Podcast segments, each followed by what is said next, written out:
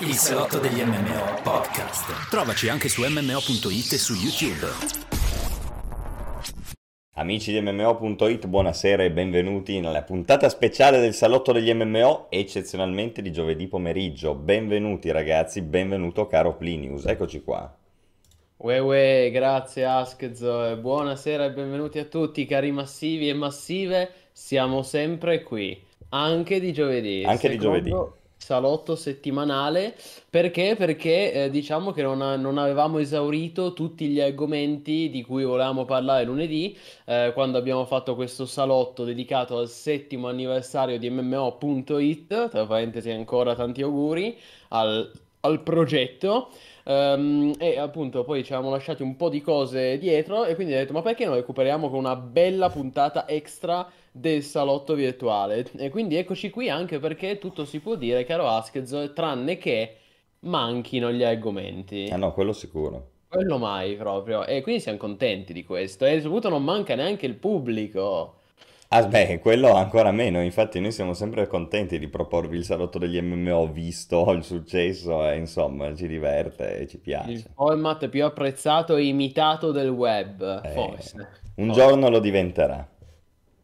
Eccoci. Eccoci Allora, ragazzi, allora come procediamo buonasera. in questi quattro giorni? Non è che sia cambiato poi neanche, tre giorni, da lunedì che non ci vediamo, martedì, Eh, mercoledì. sono grosse novità, caro Vasquez. Adesso è Pasqua, vacanze, quindi Eh, si nerda. Cosa si fa Ma già adesso? si nerda? Cioè, hai già iniziato le vacanze, no? Domani.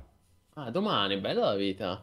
È tutto il pond, weekend lungo. Ma certo, è Pasqua, viva nostro Signore. Viva, sempre sia lodato. Come a Eh, Seido. Come a sì, Seido. eh, certo. E quindi, quindi, quindi come stai? Io di solito domanda di rito, mi sembra che sei bello ringalluzzito. Assolutamente. Felice come una Pasqua, ragazzi.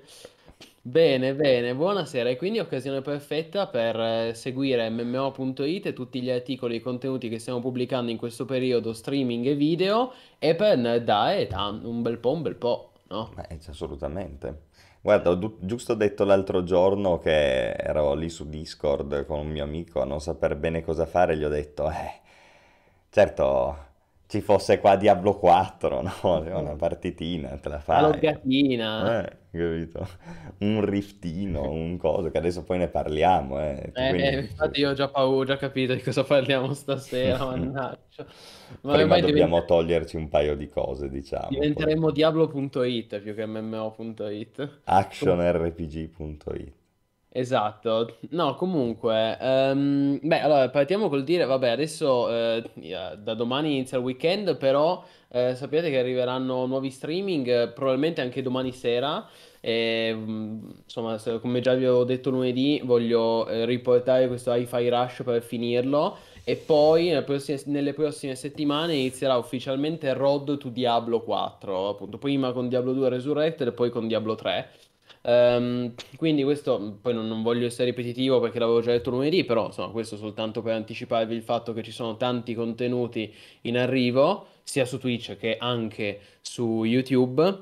Ehm, E, poi guarda, ne approfitto per dire, adesso questo non è un argomento, eh, faccio solo un, un mini argomento per dire eh, una cosa su cui eh, abbiamo avuto ragione.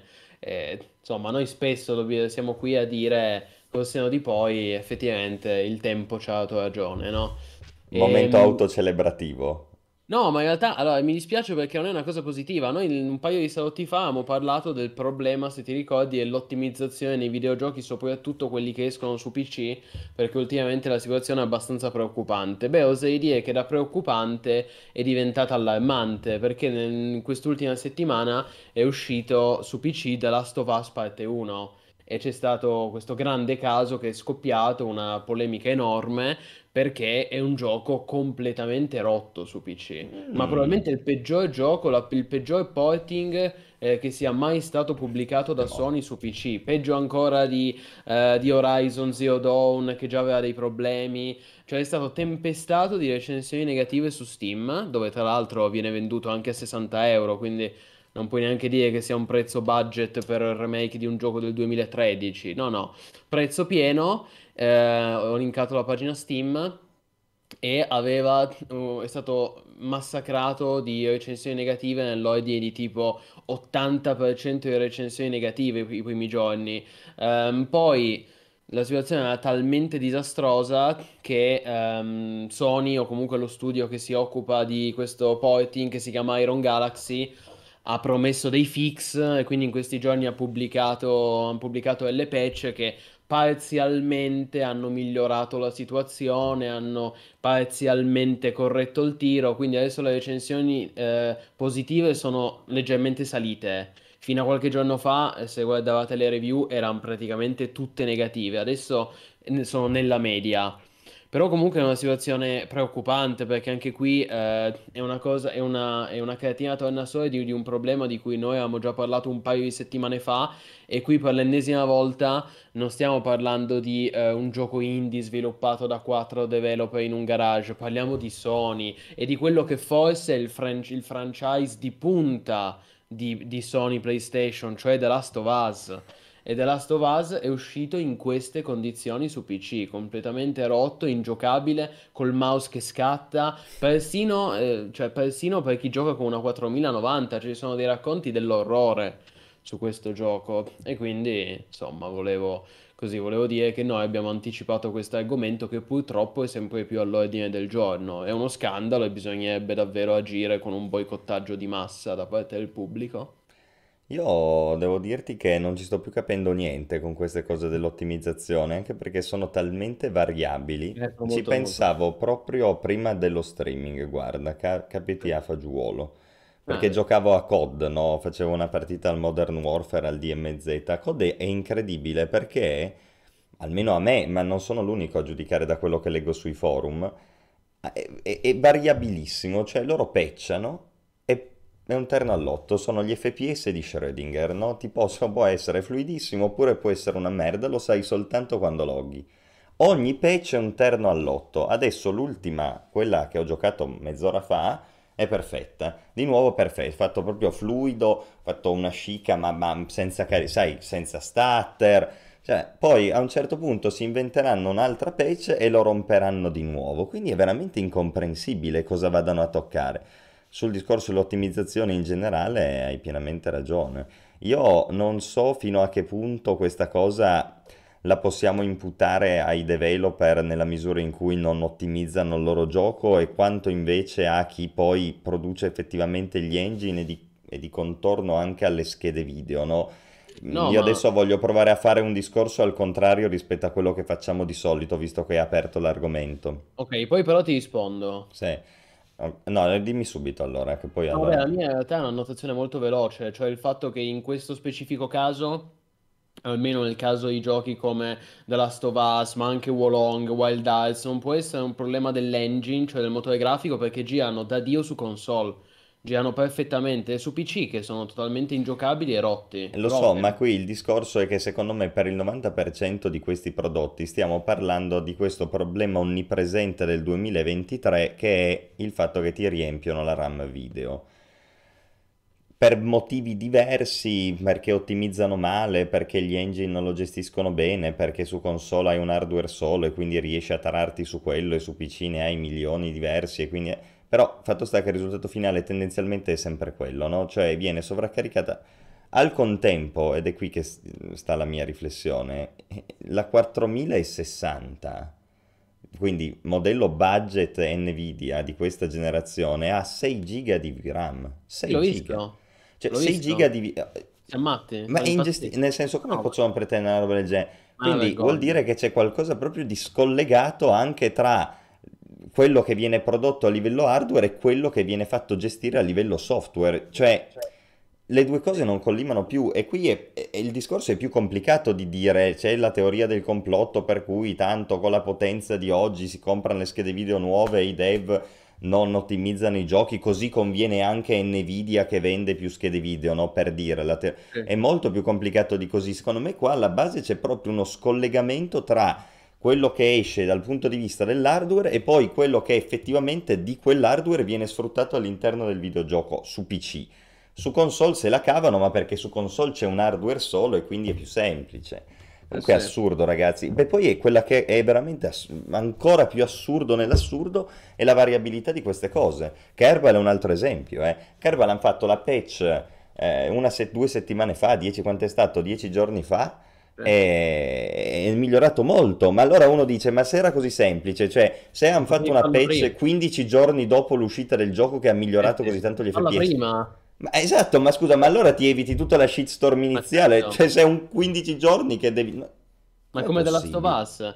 Guarda, nel caso di Kebba almeno li posso perdonare o comunque comprendere perché ricordiamo che in Early Access ci sono giochi che sono usciti ufficialmente e sono completamente broken e rotti us- al lancio, come appunto The Last of Us, ma anche Wolong, Wild Arts, tutti i giochi che non funzionano e che sono usciti ufficialmente e costano anche 60 o 70 euro. Per quanto riguarda la 4060, per me è uno scam. È uno scam, è una truffa colossale la 4060, raga. Cioè, no- non lo so, non so come sia possibile, ecco, è più potente la mia a sto punto. Quasi, ecco, adesso no- non proprio, però avete capito Oh sì, che... secondo me sì, secondo me assolutamente. Eh, viviamo in tempi strani, Askez, questo è poco ma sicuro. Un po' incoerenti. Ma quello sicuramente. L'ipocrisia regna, regna sovrana. Ormai ciò che conta è il dio denaro, soprattutto per le grandi compagnie, per le software house e multinazionali. La coerenza ormai è un valore dimenticato. Che cosa me ne faccio? Me la mangio la coerenza? Cioè, si mangia? Comunque, vabbè, niente, quindi ci, ci teniamo questa ottimizzazione merdosa, è veramente il meme del 2023, è questo. Eh, ma infatti, prossima settimana, prossimo salotto, lunedì, vi anti- eh, oddio, attenzione, vi dico già che forse il salotto non si, il prossimo salotto non si terrà lunedì, perché lunedì è Pasquetta, quindi potremmo essere impegnati e in caso faremo martedì, Lo mercoledì. recuperiamo, sì. Lo recuperiamo, ecco, alla peggio mercoledì. Ehm, però, però eh, quello che volevo dire è occhio perché il prossimo salotto, se tutto va bene, dovrebbero arrivare i famigerati eh, Oscar Trash a grande richiesta. E lì ci sarà da divertirsi, caro Askez, sul peggiore del 2022-2023. Sui peggiori, anzi. Avremo tante statuette da dare, tanti premi. Allora non vediamo l'ora di sentirli. Ci sarà da divertirsi, cari ragazzi. Quindi un motivo in più per iscrivervi al canale, followarci qua su Twitch e soprattutto abbonarvi per supportare il nostro lavoro, per sostenere il progetto editoriale di MMO.it, progetto del tutto indipendente che ha compiuto 7 anni e che vi ringrazia perché comunque siamo ancora a 101 massivi postumani. Quindi un ringraziamento speciale a tutta la nostra bellissima community. Eh, tra l'altro ci tengo anche a ringraziare chi ieri sera mi ha, mh, era presente alla live che ho fatto ieri, mi ha anche rincuorato, mi ha tirato su di morale perché insomma sono stati, è stato un gesto molto bello, quindi grazie, grazie mille di cuore, grazie di cuore a chi si è già abbonato ovviamente o a chi si abbonerà. Grandi ragazzi, avanti così, per nuove maratone. Molto bene, caro Plinius, sì, assolutamente. Top. Ringraziamo i nostri utenti, te che streami spesso, insomma, tutti quelli che stanno dietro al progetto MMOIT. Eh, ma adesso devi tornare un po' anche tu, eh, ti aspettiamo al varco. Tornerò anche io a streamare un po'. Bravo, bravo Askez, che i nostri utenti ti vogliono bene. Grandi i nostri utenti. Allora, Iniziamo con gli argomenti del giorno, caro Plinius. Beh, Iniziamo eh, con questo di cui parli tu, mi sa. Eh sì, è come la, la famosa canzone, no? Mad World. Ecco, e quindi sì, ragazzi, c'è questo... Esatto. C'è questo gioco che si chiama Mad World Age of Darkness, ehm, di cui abbiamo già parlato tante volte su MMO.it, abbiamo pubblicato numerose news nel corso del tempo e finalmente... Scusate, finalmente dopo quella che è sembrata un'eternità, dopo 254 anni di sviluppo, ehm, è stata annunciata la data del lancio ufficiale di questo gioco. Di cosa si tratta? MedWorld è questo nuovo action MMORPG free to play e cross platform dalle, ti- dalle tinte horror, nel senso che ehm, vedete che ha questa visuale isometrica e, e però eh, unisce questa visuale a questa, a questa ambientazione estremamente cupa, orrorifica, quasi l'horror Lovecraftiano, no? Il cosiddetto cosmic horror. quello che in inglese si chiama Cosmic Horror. E- ed è interessante perché sarà un titolo cross-platform, quindi giocabile sia su PC che su mobile. eh, e che è addirittura browser game. Sarà disponibile anche via, sarà giocabile anche via browser e sarà disponibile anche su Steam. Sempre come free to play. Insomma, gli- questi sviluppatori nel dubbio dicono: Noi nel dubbio pubblichiamo ovunque, ovunque. Que- Tranne, tranne console, perché se ho capito bene, al momento non uscirà su console. Al momento PC, mobile, Steam e, b- e browser. Insomma, browser. E, e quindi la notizia qual è? Scusate. La ce notizia è l'abbiamo che. un gameplay di sta roba? Ma guarda, se vai sul loro canale YouTube, tu, eh, beh, questo è un mezzo cinematic, no? Sì. Ok, però se vai un po' prima, ehm, si vede anche, tu, quello- teoricamente, uno di questi dovrebbe essere gameplay, adesso io non so esattamente quale, hanno, hanno letteralmente tempestato il canale YouTube di video, hanno pubblicato, sai quando tu dici, Plinius, non pubblichiamo troppi video perché poi è dannoso per il Ma eh, canale. hanno 100 visual 1, 80 vi... cioè... come- Loro hanno pubblicato cazzo. 278 video dedicati a Mad World. Mad World Gameplay, Game. Morpg. Ci metti meno così, bravo. Ecco. Ehm, comunque, ragazzi, la notizia, mentre il buon Asked cerca un po' di gameplay, è che dopo anni e anni di sviluppo e di rinvii, alla fine questo gioco uscirà ufficialmente il prossimo 27 aprile. Quindi è imminente, è molto vicina alla data di- della release della 1.0. Questo mese, di fatto, sono tre, a tre settimane precise. Oggi è il 6 aprile, tre settimane 27 aprile. Ehm, e gli sviluppatori si scusano per il ritardo. Pensate che inizialmente, cioè questo gioco per, per tanti anni è stato un vaporware. Eh, que- questo MMORPG inizialmente era previsto nell'autunno del 2018. Il lancio, il lancio doveva essere nell'autunno del 2018, è stato rimandato al 2019, 2020, 2021, 2022 e adesso 2023. 5 anni di ritardo. 5 anni di ritardo per poi uscire un mese prima di Diablo 4. Ecco. Eh, diciamo, ci sarebbe molto da discutere. In realtà nessuno di noi è un esperto di questo gioco, anche perché io, io avevo una mezza idea di provarlo l'anno scorso, se ricordate, fine 2022. ehm, c'era stata la closed beta di questo gioco e io avevo anche annunciato uno streaming. Stasera, streaming della closed beta di Mad World, lo proviamo. Ma poi alla fine, quando era venuto il momento di provarlo, i server, i server erano chiusi. E quindi c'era stato questo momento anche molto disagiante. Infatti, da qualche parte c'è la clip di, di, di Plinius, no? Che, di, me, di me stesso che dice: Dai, ragazzi, giochiamo Mad World. Server chiusi. Grazie per la partecipazione. E quindi io non l'ho provato, ragazzi. Non ho mai provato la closed beta. E sicuramente lo, lo proverò. Ecco, uno streaming per provarlo lo farò. Vi dico in tutta sincerità che non è un titolo che mi esalta. Ehm, è anche vero che è in sviluppo da qualcosa tipo 7 anni, quindi una prova gliela si dà, è free to play, sarà su Steam, sarà giocabile addirittura via browser come dicevamo prima, però diciamo che è un MMO molto strano e devo dire che in particolare non mi, non mi fa impazzire questa ambientazione. Alme- allora, capisco che è qualcosa di un po' diverso. Eh, fai solo occhio che il video che stai mostrando te non sia un video magari vecchio di sei anni fa, capito? Che magari il gioco nel frattempo è cambiato. Sei mesi Però... fa. Ah, ok, ok, easy, è abbastanza recente. Di quando c'è stata la, la beta, appunto. Buonasera intanto, benvenuti Grandi, carissimi. Eh, no, dicevo, l'ambientazione è almeno qualcosa di un po' diverso, anche questo stile.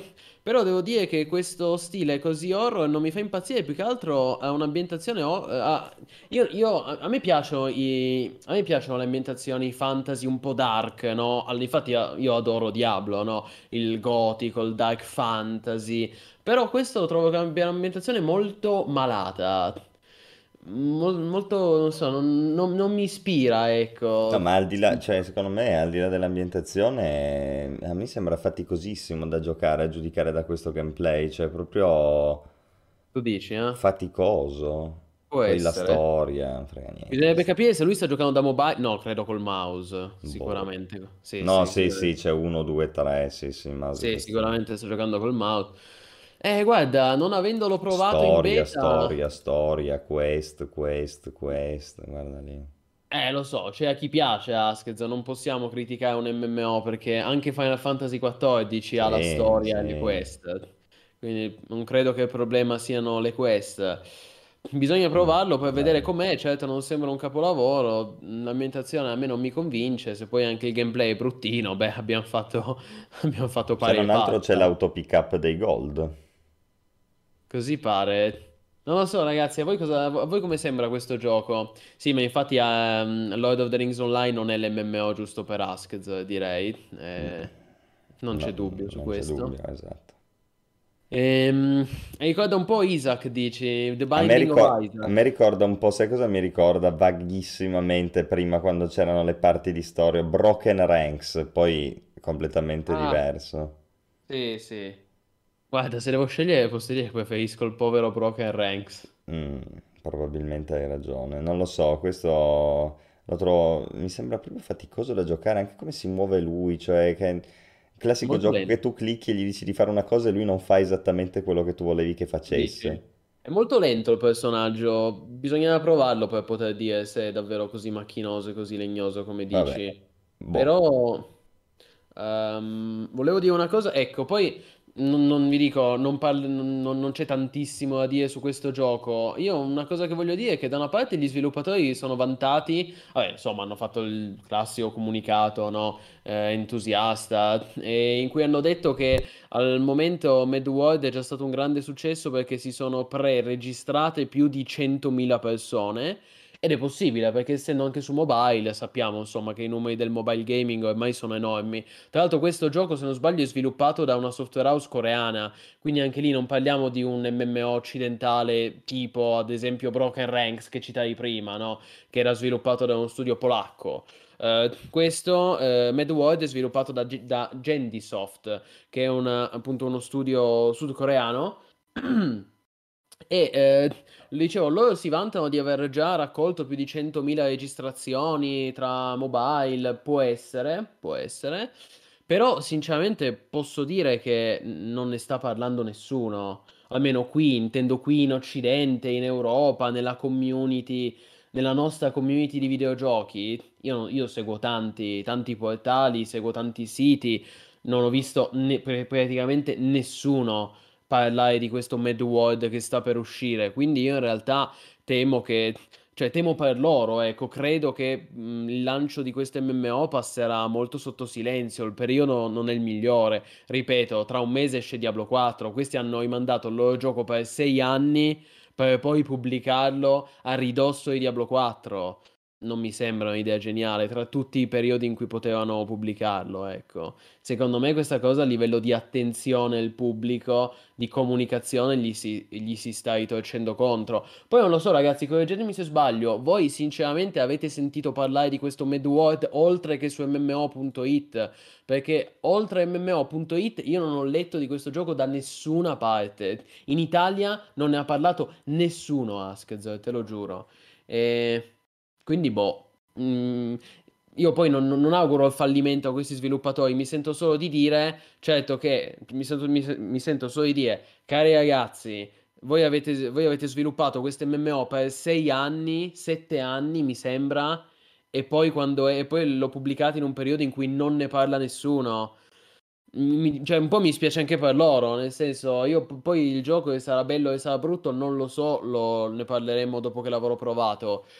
Però, certo che se sviluppi un gioco per 7 anni, poi lo pubblichi e non ne parla nessuno, insomma, è pesante, ecco, è pesante, mi dispiace anche Non è un gioco che esattamente faccia parlare di sé a giudicare dal gameplay. Mm, porca miseria, la gente ce l'aveva con il combat, il movimento e tutto del povero Fractured, che Ah, anche lì non se lo cagava nessuno. E beh, ma fai vedere queste cose, è difficile accalappiare il pubblico. Almeno Fractured aveva qualcosina di, di- No, guarda, aveva molto più guarda di lì, qualcosina guarda in lì le realtà. gemme, guarda lì le gemme. Adesso si scoprono gli altarini. Ma sì, ragazzi, ma non so perché stiamo parlando di sta roba qui, posso Vabbè, dirlo. scusa, scusa, non, t'arra- non, non- non No, no, ma figurati, era solo una chiosa. Eh, almeno così possiamo chiudere l'argomento in fretta e non perdiamo tempo, no? Anche Volete perché... un Lifehack Grade Egg? 12 dollari. Ma io devo pagare 12 dollari su un giochino così? Ma a me mi sembra ridicolo, boh. Vabbè, non è obbligatorio, precisazione, non è obbligatorio Ma- pagare il gioco però dovrebbe essere obbligatorio per una questione morale, etica. Cosa? Dovrebbe essere...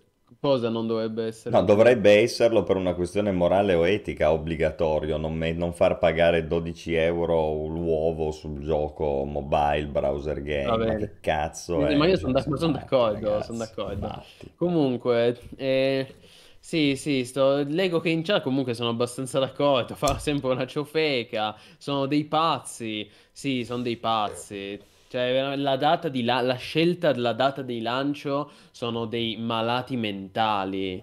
Poi io capisco che sono coreani. Io non lo so, beh, Diablo 4 esce anche in Corea a giugno, non sono informato, devo dire. Sicuramente non in Cina, dopo quello che è successo. E non sono informato se uscirà anche in Ma Corea. sì, Forse zio, compri le pozioni premium che- con cui arrecchi la roba. Abbiamo visto abbastanza di questo gioco. Sì.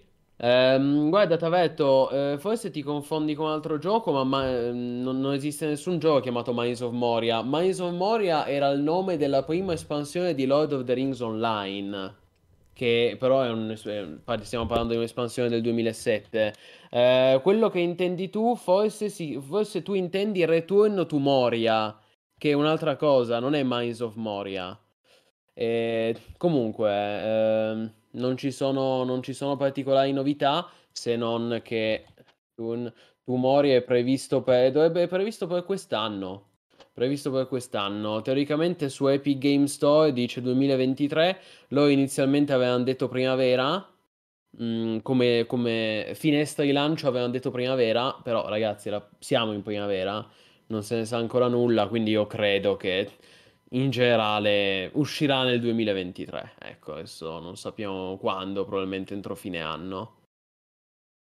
Buonasera, buonasera. Vabbè, eh, vedo che sei già pronto a streamare questo, questo nuovo MMO, caro Askezo. Mad World, stream in disagio con Askezo, eh. Dico bene? Madonna, ragazzi.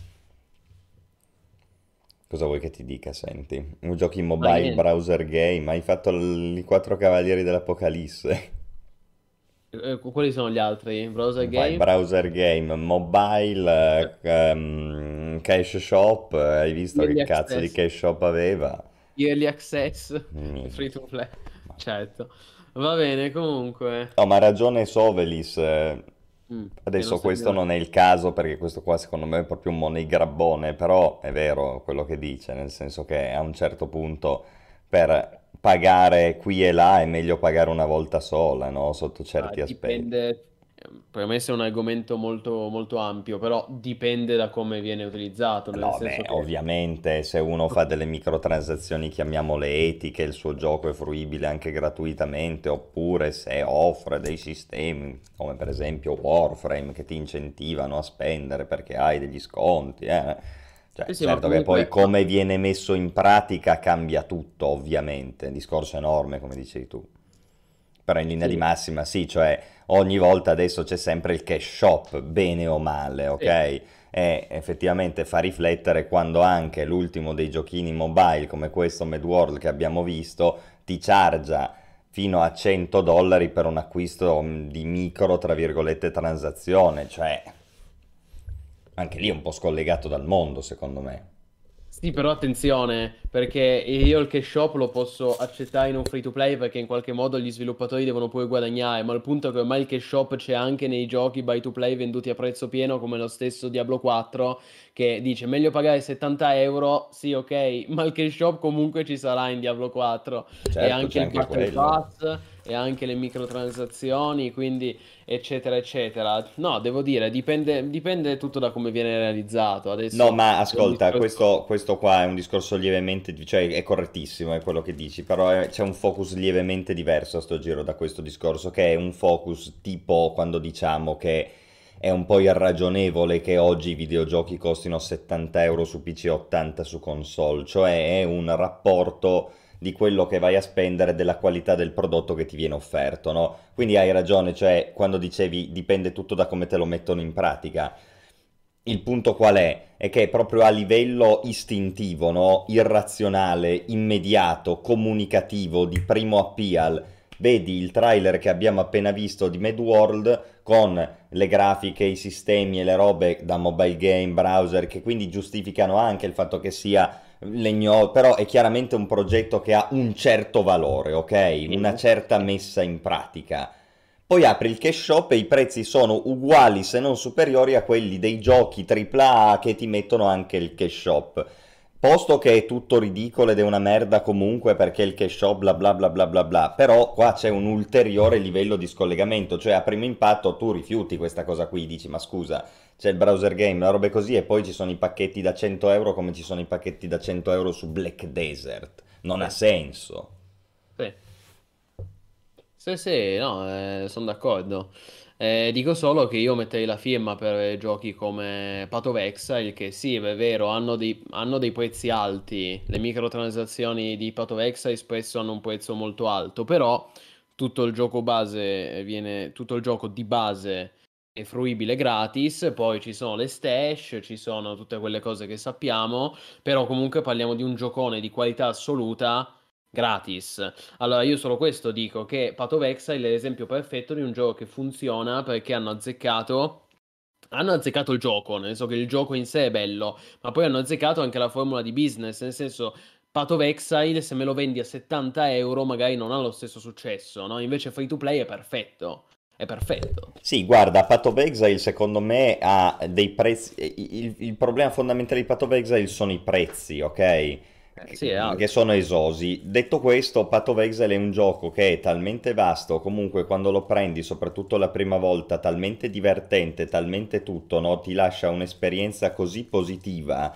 che in qualche modo tu 20 euro, 30 euro sei anche portato a darglieli. Secondo me è stato quello il successo di Poe, cioè che la gente era talmente appassionata del gioco, gli piaceva talmente tanto il gioco che, perché aveva ben diritto di farselo piacere, è un bellissimo gioco, che anche i prezzi alti dello shop rientrano perché appunto vengono giustificati in questo senso. Secondo me Warframe per esempio è ancora più etico, no? Perché Warframe può essere sì. paragonato a Path of Exile come mole di contenuti, robe eccetera, forse oggi un po' meno, però comunque è lì e in più ha anche dei prezzi più onesti, una serie di offerte e cose di questo tipo. Però certo, hai detto bene, alla base è il gioco che deve funzionare comunque. Ma eh, sì, tra l'altro di Path of Exile, di cui adesso non parleremo perché Eh, so, ne, ne parleremo un'altra volta e poi è un argomento molto lungo, però è carino dire che ehm, siccome lo stiamo citando, dicia- diciamo che domani esce la nuova espansione barra lega di Path of Ah, Exile, bravo. perché eh, domani, il 7 aprile, esce su PC e Mac Crucible, appunto, e, e poi su console invece la settimana dopo, il 12 aprile. E beh, Path of nel senso, non è che lo scop- non è che lo scopriamo adesso che è una, eh, in assoluto una delle migliori, uno dei migliori giochi del genere Diablo-like in attesa di Diablo 4 o forse chissà persino superiore a Diablo 4, però comunque un grande titolo di cui abbiamo parlato molto spesso in attesa di Path of Exile 2 che comunque non vedremo prima del prossimo anno, forse alla fine di quest'anno, se siamo fortunati, potremmo vedere una beta, però il gioco vero e proprio sicuramente uscirà in forma ufficiale nel 2024 ed è anche giusto così, almeno si separa un po' da Diablo, no? Non- Ma sì, ma sai i, che i due colossi non escono assieme. Così. io ti dico, mi va di reiterare il concetto solito per cui non, non li vedo tanto più in concorrenza quanto in alternativa, nel senso che sono due giochi che eh, usano la stessa visuale isometrica e più o meno lo stesso sistema, vai avanti, clicchi, ammazzi i mostri, però per farti fruire di un gameplay completamente diverso. Eh sì, E quindi infatti in realtà li giochi anche contemporaneamente volendo, No, perché tanto. ti dovrebbero, adesso Diablo 4 ovviamente non lo sappiamo perché non lo sappiamo, però teoricamente dovrebbero darti delle cose diverse, no? Quindi bene Sì, così. dico, dico solo che giocarli entrambi contemporaneamente è molto No, impegnativo, vabbè, eh, ma il hai capito tempo, cosa per il intendo? tempo che ti richiedono. Detto questo, detto questo è un giocone. Raga, nessuno sta qui a, a criticare Path of Exile, anzi, no, assolutamente, sono due giochi profondamente diversi come stile. Eh, Path of Exile di fatto è nato, da, è nato come eh, l'erede spirituale di Diablo 2, ma poi è cresciuto talmente tanto nel corso degli anni che è diventato una bestia a sé stante, Certo, cioè ormai è una roba completamente certo. diversa, un gioco assurdo, folle, completamente fuori di testa, in senso positivo, intendo. Ringraziamo Nicarto che si è iscritto con Prime, veterano di 13 mesi, grandissimo, vero massivo postumano. Grandissimo, vero massivo postumano, grazie mille di cuore Nicato. Ma fermo lì, perché adesso ragazzi qui siete partiti, ma noi non siamo qui per parlare di Path of Exile, forse ci torniamo più tardi. No, sì, si può, cioè, ci sono dei collegamenti che inevitabilmente verranno fatti più avanti, quindi ce lo teniamo caldo e adesso andiamo col prossimo argomento, che è Anvil Empires, Comunque ragazzi. permettetemi, sì, dico solo questo, eh, permettetemi di dire con un, con un pizzico di fierezza che noi su MMO.it abbiamo sempre pubblicato, abbiamo sempre pubblicato eh, de- degli aggiornamenti ogni volta che esce una nuova espansione di Path of Exile e siamo tra i pochi in Italia che ad ogni nuova lega barra espansione eh, ne parliamo e spieghiamo le novità, perché per il resto della stampa ne parlano in pochissimi. Pensa anche solo Eh, al valore storico di una cosa del genere, che tu comunque hai un archivio in cui puoi vedere rapidamente l'evoluzione del gioco di espansione in espansione. Eh, bello, bello, è tanta roba. Anche perché dal 2016-2015 ad oggi, cioè, mh, io adesso non mi ricordo esattamente quando è che hanno iniziato a pubblicare questo sistema di season, però dal sa, 2015-2016 ad oggi saranno uscite decine e Eh, decine di tante, season. sì. Quindi veramente, veramente un botto. Comunque, dai, è Anvil Empires, signore e signori. Allora, questo qua è...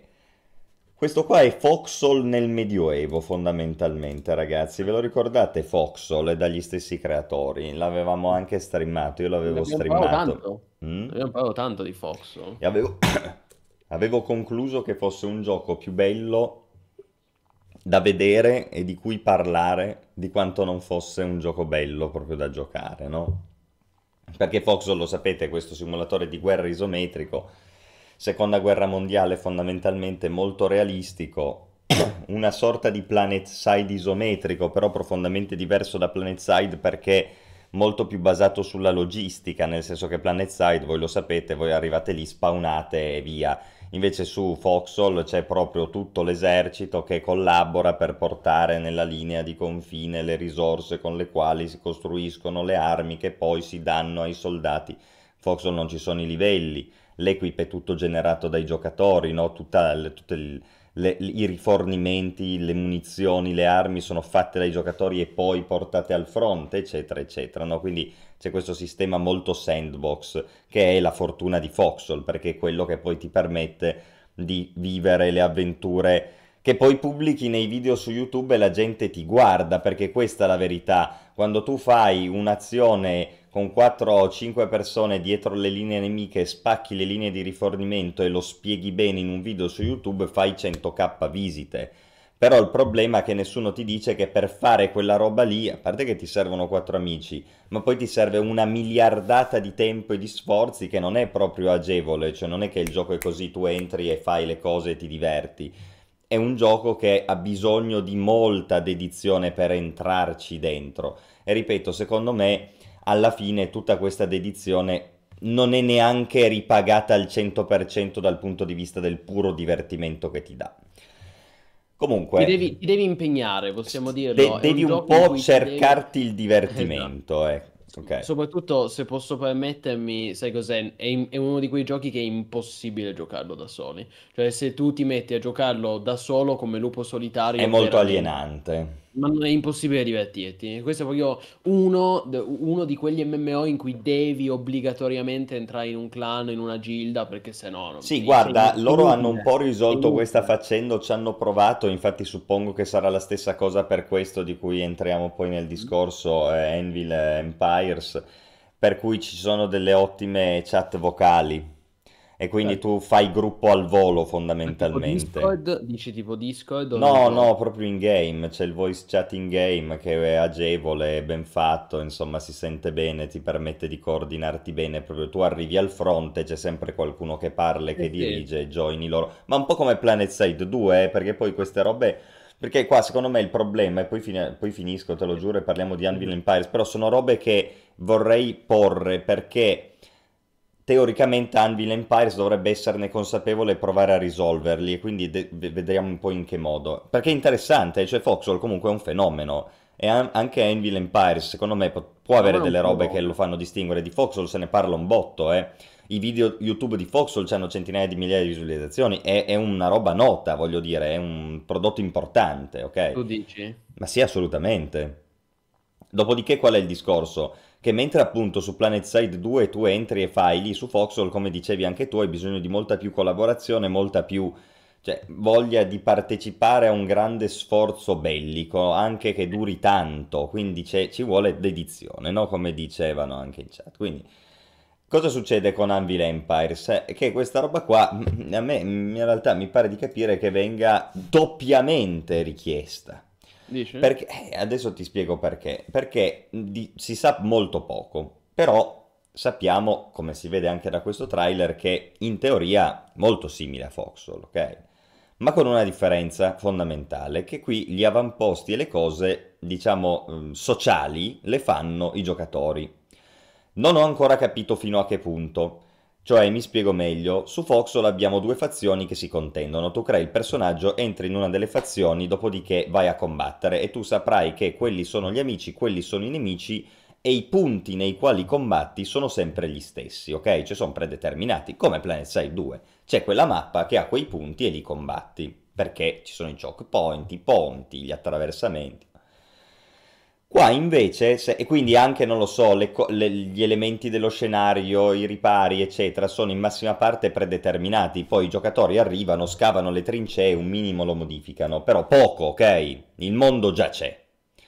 Invece su questo Anvil Empires, in teoria i giocatori creano le città, le strade, i muri, le fortificazioni, i ponti, cioè tutto quello che poi su Foxhole è predeterminato e ti fa combattere in certi luoghi. Qua in Anvil Empires in teoria lo fanno i giocatori.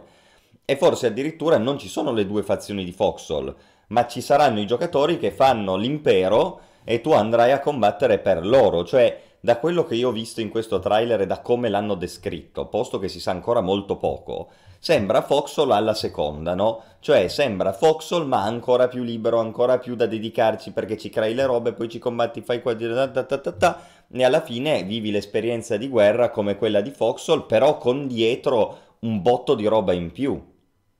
No, perché ha tutta una complessità politica live online quasi in qualche misura. Di conseguenza è interessante concettualmente. Io sono preoccupato del fatto che poi però giocarlo nel concreto anche lì, se già Foxhole è un casino, questo non solo ti è richiesto l- l- quattro amici, ti sono, te ne sono richiesti 40. Eh, voglio dire, a me va bene tutto, eh. Io sono il primo che rimpiange i tempi dei raid da 25 su World of Warcraft. Però non sono un coglione e mi rendo conto, sarò nostalgico ma non coglione e visto che i tempi sono cambiati e anche io sono cambiato e tutti siamo cambiati, secondo me non è una roba da casual pensare di interrogarsi su come rendere il proprio gioco divertente ai piccoli gruppi. E per divertente non intendo solo che sei lì che ti diverti e ridi, ma anche significativo, no? Cioè, se io sono un piccolo gruppo, come su EVE Online, no? EVE Online è un gioco bellissimo, però se tu sei in tre e magari da altre parti in tre già ti basta e ti diverti come un pazzo e fai tutto, su Online non fai niente, cioè fruisci del 10% del contenuto che il gioco ti offre. Allora, nel 2023 è Mm, Cioè, se già io ho tre amici e mi becco il 10% del contenuto, non ho incentivo a giocare a quel gioco lì. E Anvil Empires o Foxhole mi sembrano che soffrono un po' di questo problema qui.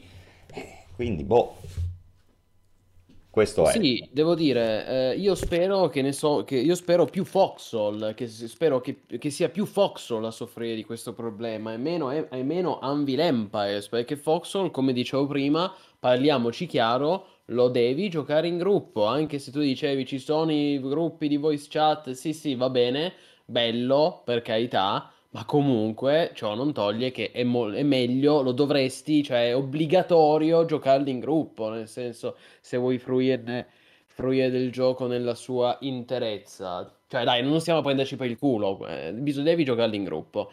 Um, Anvil Empires anche, però eh, secondo me è già, è già un prodotto un po' diverso. Ecco, se se la giocano bene, se sarà un prodotto fatto come Foxhole, ma meglio, secondo me ha un grande potenziale.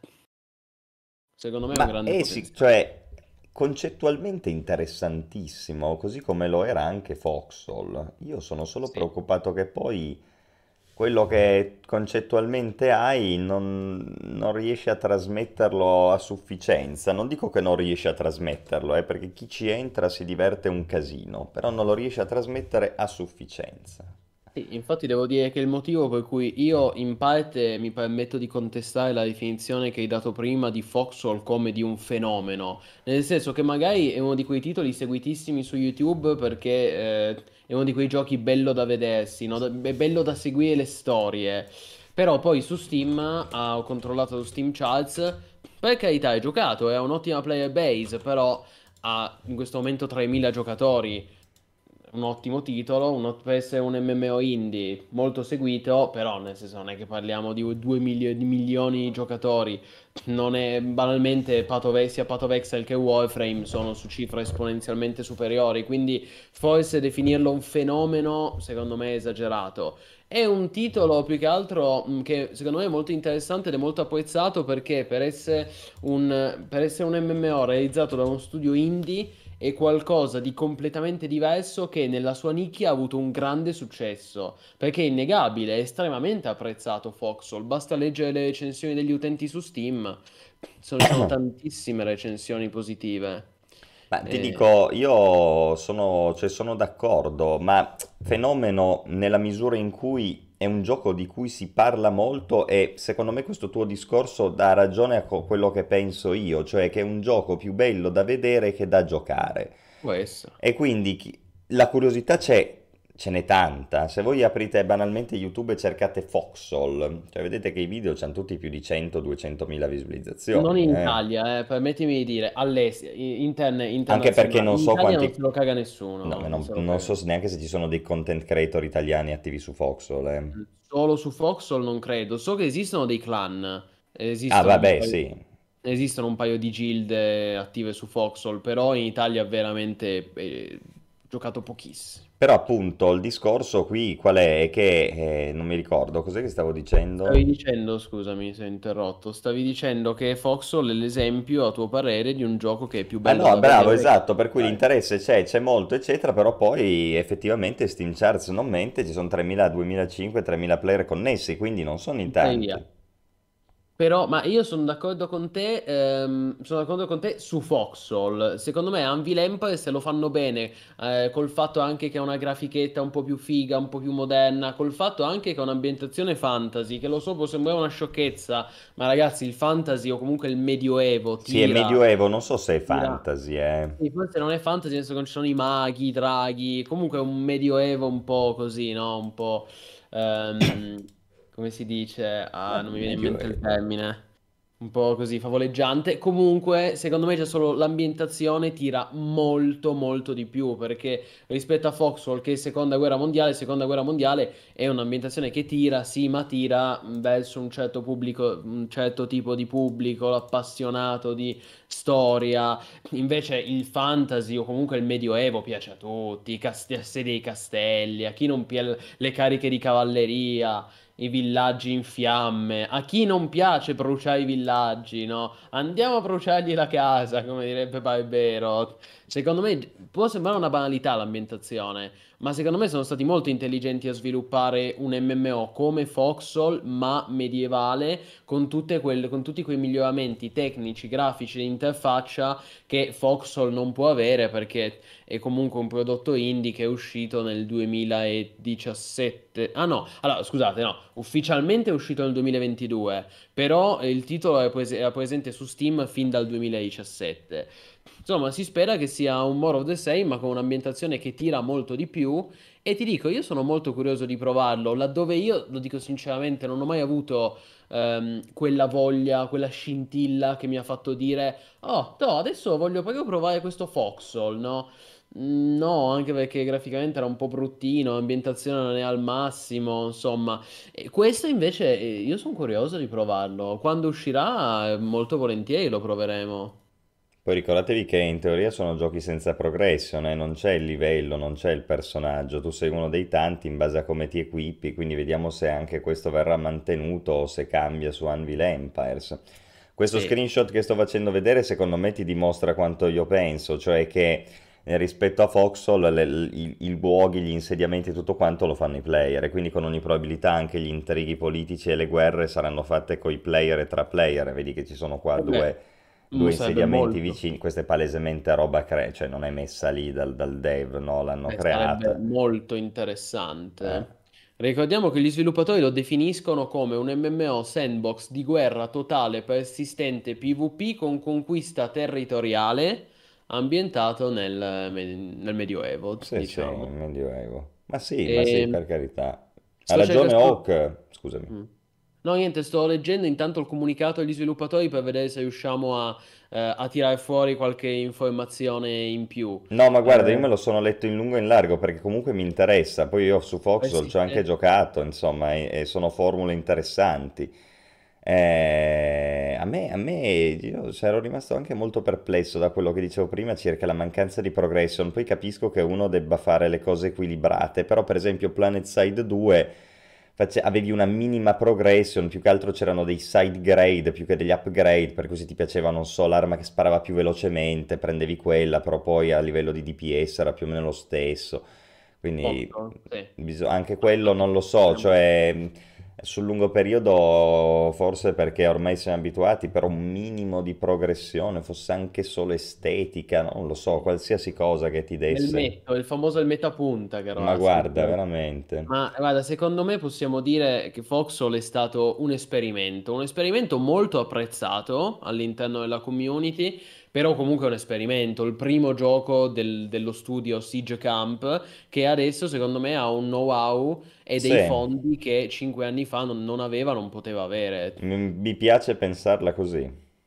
Eh, speriamo. Io devo dire, sono abbastanza ottimista, cioè ottimista è un parolone. Sono curioso, ecco, possiamo dire che, che sono curioso Quello di provarlo garantito. perché fosse anche, allora, fosse anche nella, nella peggiore delle ipotesi, ok? Nella peggiore delle ipotesi è come Foxhole, ma Ma nel. Medioevo. Sì. E comunque non è un gioco di merda se è Eh. come Foxhole nel Medioevo. Se invece le cose vanno meglio, come tutti speriamo, eh, beh, tanta roba. È curiosa dire. anche questa scelta di fare un gioco molto simile che comunque inevitabilmente gli fa concorrenza da soli, eh. Eh, però hanno cambiato ambientazione intelligentemente, cioè almeno quello, perché se no Secondo me la fare chiave è quello che diceva Hawk, eh, che è- deve vede- bisogna vedere come imp- implementeranno il combattimento corpo a Eh, corpo, perché questa è Fox sono solo armi da fuoco, no? Evidentemente. Qua ci saranno spade e robe di questo tipo, per cui Eh, dovranno lavorare, anche avranno da quel punto di vista potrebbe distinguersi da Foxhole, no? Come Sì, dicevi sì, tu. sì, avranno parecchio da lavorare. Qui la novità, ovviamente al momento manca qualsiasi data di lancio, ehm, però sappiamo che il gioco entrerà in pre-alpha ad aprile, che è adesso, questo mese, quindi Ehm, perciò è ancora abbastanza indietro nello sviluppo. Se entra in pre-alpha adesso ad aprile, magari il prossimo anno va in alpha, poi magari uscirà di early access su Steam. Io, mh, quindi io non mi aspetto che esca prima del prossimo anno sicuramente. Quello che posso dire è che secondo me ehm, questo gioco seguirà la stessa strada di Foxhole a livello di sviluppo. Cioè, cosa intendo dire? Intendo dire che non mi stupirebbe se, esattamente come hanno fatto per Foxhole, anche per Anvil Empires gli sviluppatori fanno un early access su Steam, che durerà magari uno o due anni in cui continueranno ad aggiornare migliorare, far crescere il gioco col supporto e con i feedback della community. E finché poi non ci sarà il lancio ufficiale della 1.0 come c'è stato di Fox, lo ricordiamo, lo scorso settembre.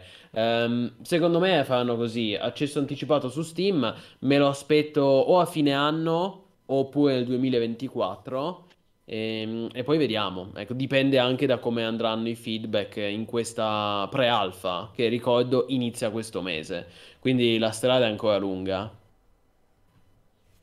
Ci vorrà tempo, però almeno hanno le idee chiare, no? Sembrano avere le idee abbastanza chiare sul tipo di gioco e di concept che vogliono realizzare. Io sono pronto a scommettere che sarà come dico io.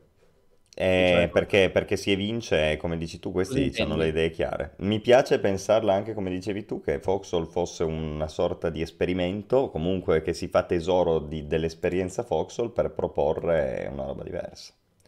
Ma quando dici credo che sarà come dico io, cosa intendi esattamente come dico io? E cioè che rispetto a Foxhole avrà più libertà perché costruisci Ah, l'insediamento, quindi la sì, politica sì, si basa sui play, eccetera, eccetera. sì, ma io può essere, cioè io sono d'accordo con te.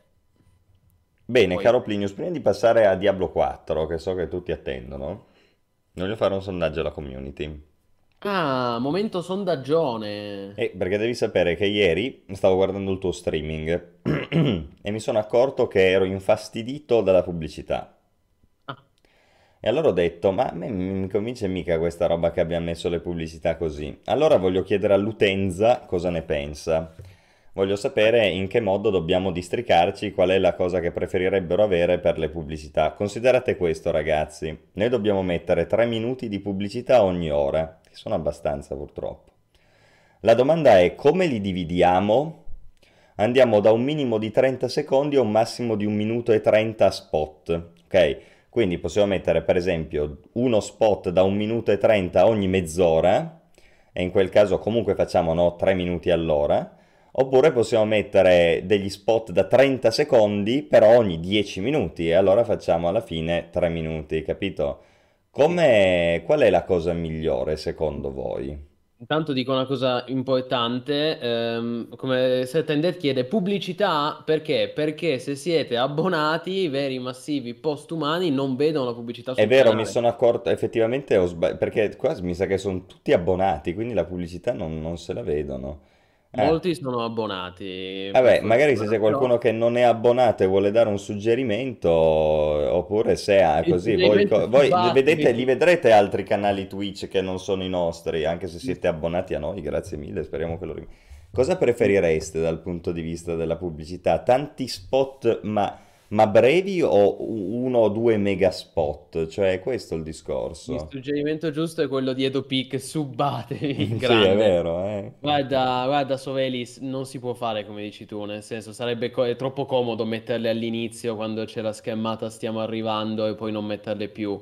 Non, non funziona così Twitch, ecco, non- ripeto, funziona come ha detto Askzo, ragazzi. Poi certo, in un mondo perfetto tutti vorrebbero che fosse tutto gratis senza pubblicità, però per come funziona Twitch, eh, co- com'è che ha detto Askzo, in un'ora ci devono essere tre minuti Esatto, da quello non si Quindi, scampa eh, purtroppo. quindi ci devono essere, ragazzi. Poi sarebbe comodo dire non metteteli e basta, però eh, ci devono essere. Quindi il discorso è o si fanno tre interruzioni pubblicitarie, ognuna di 30 secondi, oppure si fa un'interruzione ma di un minuto e mezzo, che, che però è pesante. Cioè Eh, ma perché qua il discorso è, pubblicità. se io faccio tante interruzioni frequenti, magari io sto parlando o tu stai parlando, si perde il filo del discorso, cioè per quei pochi, t- se fai 30 secondi ogni 10 minuti, cioè i discorsi veramente vengono interrotti, capisci?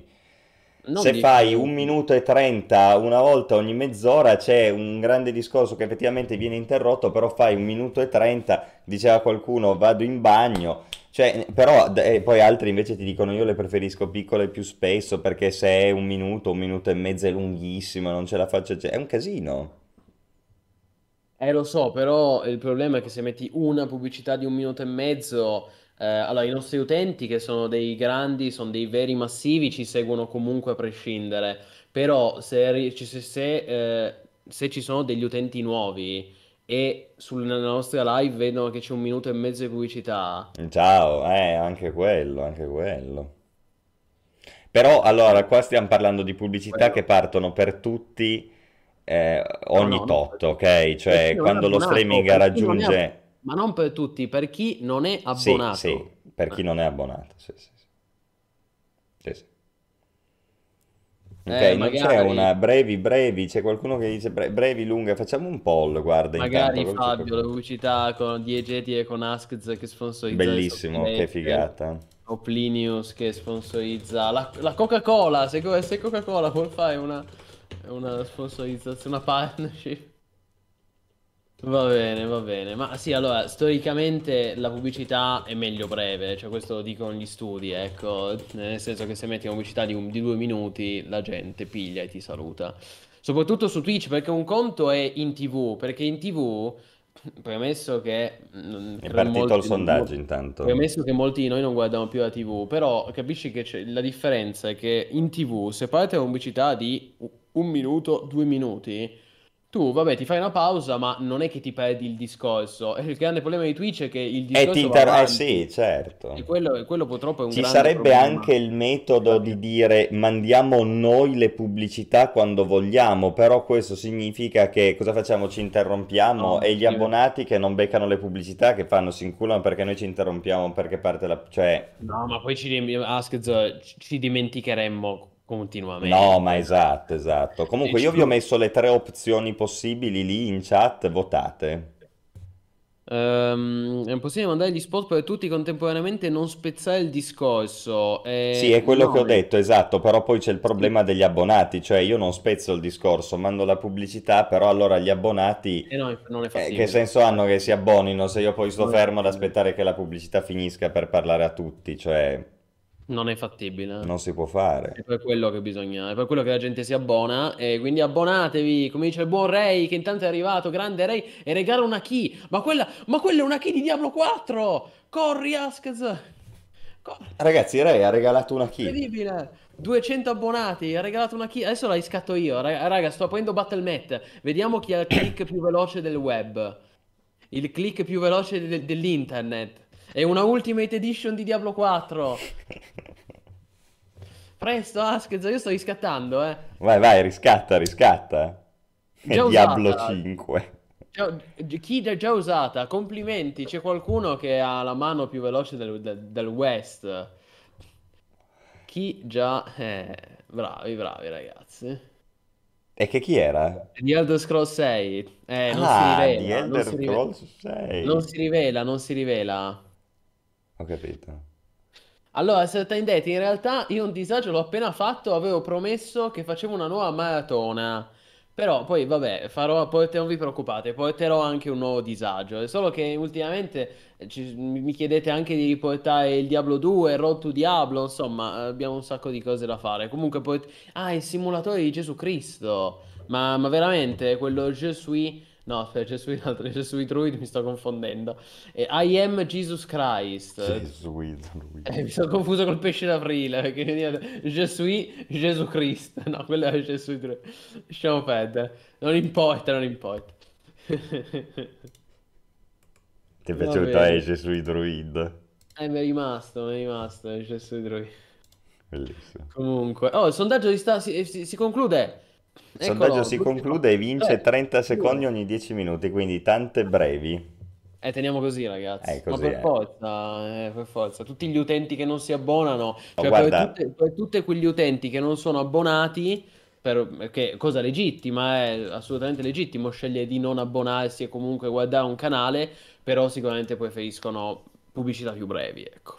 Ecco, scusate se, se ci siamo fatti gli affari nostri, ma era anche utile chiedere alla community. Sì, sì. E quindi questa di Diablo 4, Askez? Aspetta che sto cambiando la pubblicità secondo come me l'hanno detto. Eh, ma scusa, era già così, mica Eh, sì, sì, sì, ma stavo mica controllando che pubblicità fosse... lunghe. Sono Che cos'è 30 ogni Connect? 10 minuti. Perfetto. Come hai Vai. messo così? 30 ogni 10 minuti, corretto. Perfetto, ma eh, doma- non era già così? Non era già così. Era tipo 45, non ho visto francamente, ho messo 30 ogni 10 minuti, me ne sono fregato.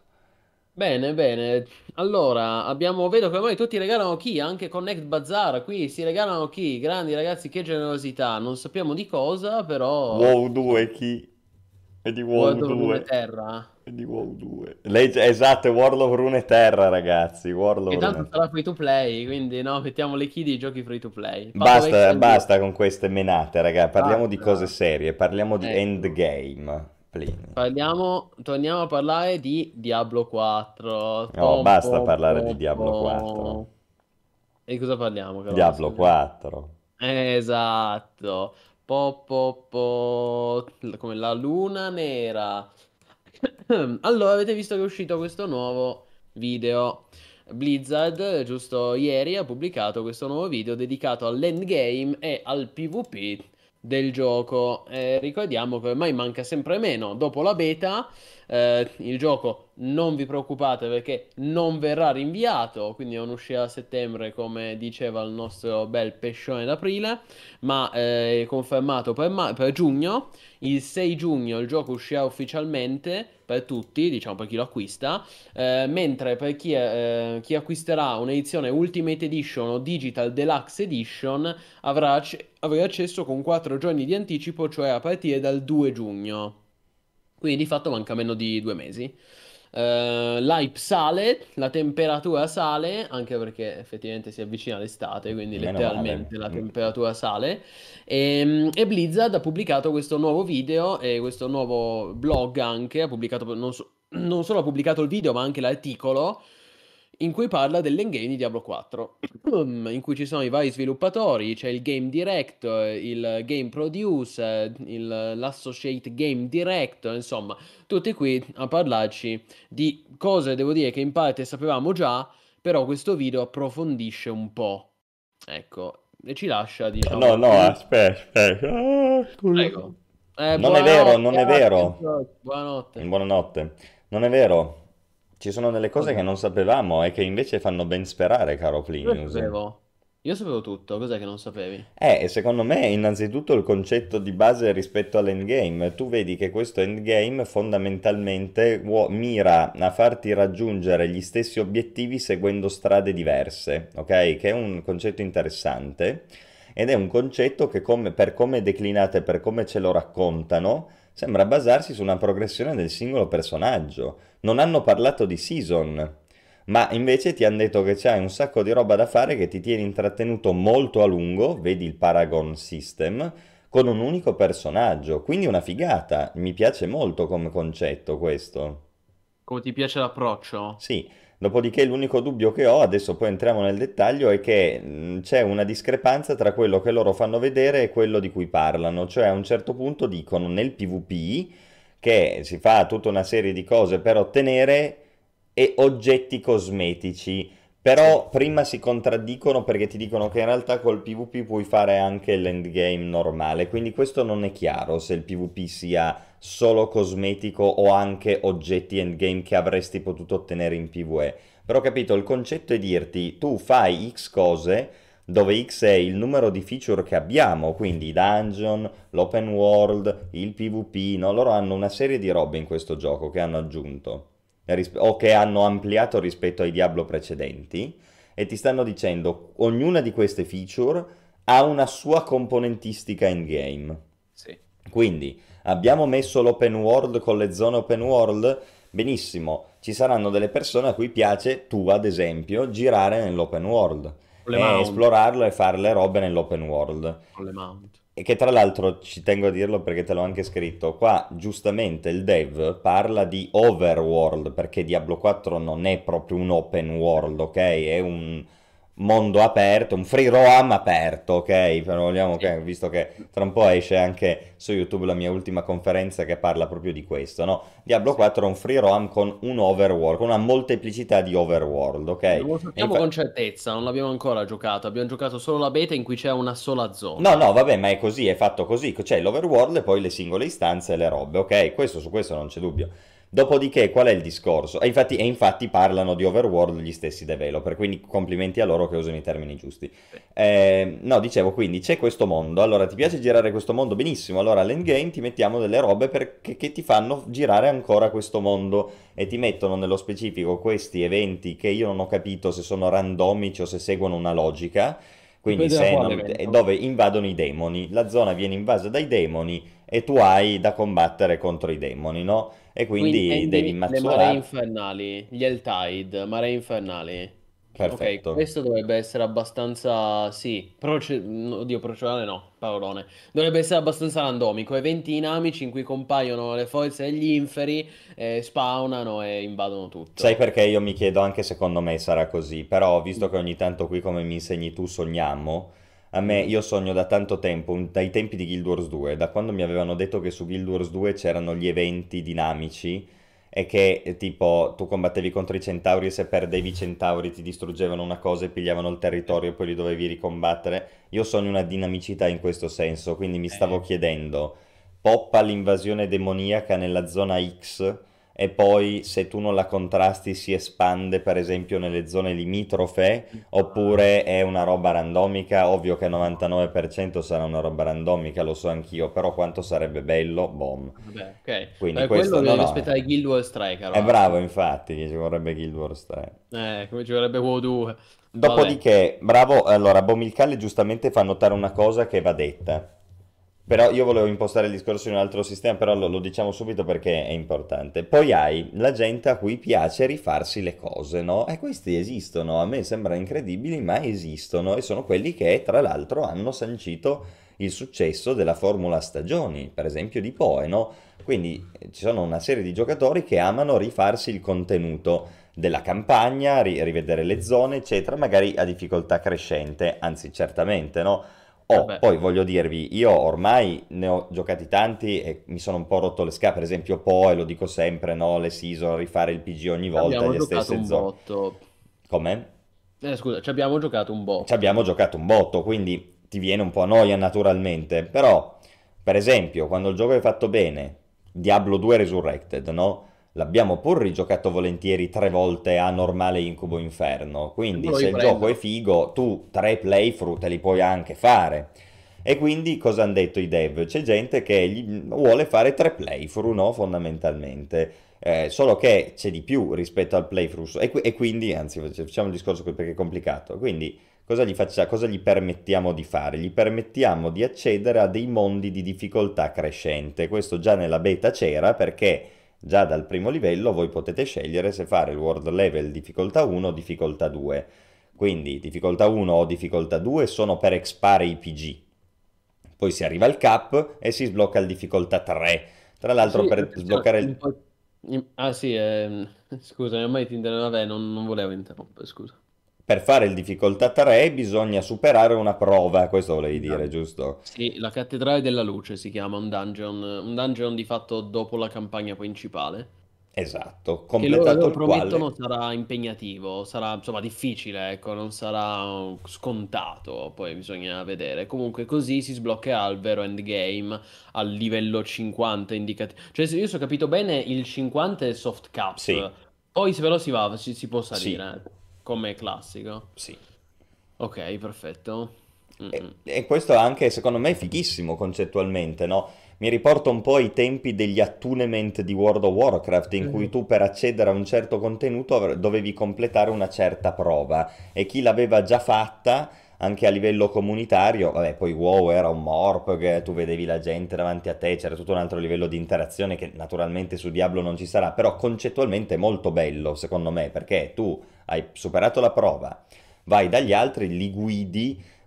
L'ultima volta che ho avuto un'esperienza del genere era col tutorial di Naval Action. C'era questo tutorial molto difficile, al termine del quale ti davano dei reward ed era una figata, no? E quindi chi lo completava dava i consigli su come ognuno aveva le sue strategie e le robe ed è, ed è figo, ed è figo. Quindi se c'è una roba di questo tipo che tu comunque devi sudare per arrivare al livello dopo, è una bella cosa perché vuol dire che è gratificante nei confronti di quelli che ce la fanno. Dubito che sarà così perché comunque mh, difficilmente verrà precluso l'endgame alla gente che eh, non sa giocare tanto bene, ecco, quindi Senza mani. comunque livello 3. Il livello 3 cambia tutto, tutto il mondo diventa di livello 3 e poi alla fine del livello 3 c'è la stessa cosa per arrivare al livello 4, no? Che è il massimo a quel punto lì. Questo significa che ognuno potrà scegliere di giocare appunto ai livelli poi superiori di endgame e joinerà i contenuti in base al livello del mondo, cioè da come l'ho capita io, se tu joini World Level 4, per esempio quegli eventi dell'open world dei demoni che invadono saranno tarati per il World Level 4, ok? Poi ci sono i dungeon, questi li abbiamo visti anche nella beta, no? Nella beta era pieno di dungeon, quindi, quindi in entrambi i casi cosa succede? Che tu vai avanti, ti equipi in PvE, rifacendo la storia, facendo gli eventi del mondo e così via, facendo gli eventi del mondo, per esempio, droppi delle shard, no? Delle currency con cui poi prendi gli oggetti endgame e vai avanti così e ti fai il gear endgame. Oppure ti fai il year end game con i dungeon, per cui ci sono i dungeon che vengono anche lì corrotti, arriva il dungeon di livello superiore, più difficile, tu lo vai a fare col tuo party o da solo, a quanto pare, e droppi anche lì degli oggetti con cui vai avanti nella progressione. Anche lì penso che droppi una currency con cui poi compri, che è marchio Blizzard. Posso aggiungere, il gioco al lancio avrà più di 120 dungeon, che in italiano si chiamano spedizioni, avrà più di 120 spedizioni e poi ogni singola spedizione può essere modificata eh, in una spedizione da incubo, che è quello di cui parlavi tu, cioè i Nightmare Dungeon, con alcuni glifi appositi che eh, introdurranno dei modificatori. Quindi di fatto ogni singolo, ognuno di quei 120 e passa dungeon che saranno presenti nel gioco al lancio può essere trasformato in un Nightmare Dungeon per aumentare la difficoltà e di conseguenza anche il loot possibile. Perfetto. Giustissimo, esatto. Poi ci sono tipo degli eventi che secondo me questi li aggiungono e li tolgono un po' a piacimento, come le bounty, no? Che c'erano anche in Diablo 3, per cui ti danno un obiettivo nel mondo, tu lo fai, ma questo non è, diciamo, endgame vero, eh, sono attività di contorno. E poi c'è il PvP, e poi c'è Allora, il di PvP PvP. parliamone, ma magari ne parliamo un attimo dopo, prima finiamo questo discorso sull'endgame. Eh, probabilmente il sistema delle bounty di cui parli tu sarà collegato a questo sistema dell'albero dei sussurri, il Tree of Sì, Whispers, che anche se ha questo nome molto altisonante, no? Sembra una roba misteriosa, io mi sono informato un po' e pa- pare che sostanzialmente stringendo stringendo sarà un sistema di daily. Eh, Ok, esatto, è un quest cui giver che ti dà delle cose da eh, completare. ti dà de- degli, degli incarichi da completare E all'endgame una volta che l'Archepass, tu... Eh? l'Archepass. No, vabbè, no, no, no, no, perché quello poi si confonde col Battle Pass, è un altro discorso. No, No. questo sarà, sarà di fatto un sistema di, di daily, non obbligatorio ovviamente, però sarà legato all'albero dei sussurri, se- con incarichi brevi che si potranno fare tutti i giorni. Ehm, e poi non abbiamo detto che all'endgame, o comunque ehm, al 50, credo, si sblocca il, il tabellone dell'eccellenza, che sarebbe il cosiddetto Paragon Board, cioè si Giusto. sbloccano i Paragon Level che tornano da Diablo 3 modificati, cambiati e qui la grossa novità è che in questo video per la prima volta abbiamo avuto un assaggio, per quanto fugace, di questi Paragon Level, perché ci sono 2-3 secondi in cui si, si vedono, si intravedono questi, eh, questi si intravede questa Paragon Board con alcuni eh, e si vede cosa fanno alcuni perk specifici, alcuni nodi specifici. E infatti già lì è montata la polemica, nel senso che il video, se, se voi andate a vedere il video inglese eh, di- sul canale ufficiale di Diablo 4 ha ricevuto un sacco di dislike perché un sacco di, un sacco di persone nei commenti scrivono LOL, ma veramente la Paragon Board sarà più 5% strength, no scusa non più 5%, più 5 strength, più 5 intelligence, più 5 dexterity. E di questo ne- mi ricordo ne avevi parlato anche tu Askz quando qualche settimana, qualche settimana fa avevi detto eh bisogna vedere come saranno i Paragon level se semplicemente ti danno più 2 intelligence più 2 strength oppure se modificano la tua build. Bisogna dire che ci sono dei nodi che danno delle, delle cose più Sì, interessanti. Ad esempio, esatto. nel video se ne vede uno che ti dà, se non sbaglio, ti permette di arrecare più danno, danno maggiorato a tutti i nemici sotto l'effetto di crowd control, quindi sotto CC, che può staccare fino a 25. Questo è quello più eh, interessante che si intravede in quei tre fugaci secondi di Paragon eh, level. Il resto, devo dire la verità, visto così sembra davvero poco poco interessante. È un più 5 forza, più 5 intelligenza, più Eh, 5 quello è il rischio, il rischio che rilevavo anch'io prima di vederlo nel dettaglio, chiaramente. Però, appunto, bisogna poi vedere se... ha- Perché anche Poe c'ha i, i talenti più 10 intelligence, eh, Non è che...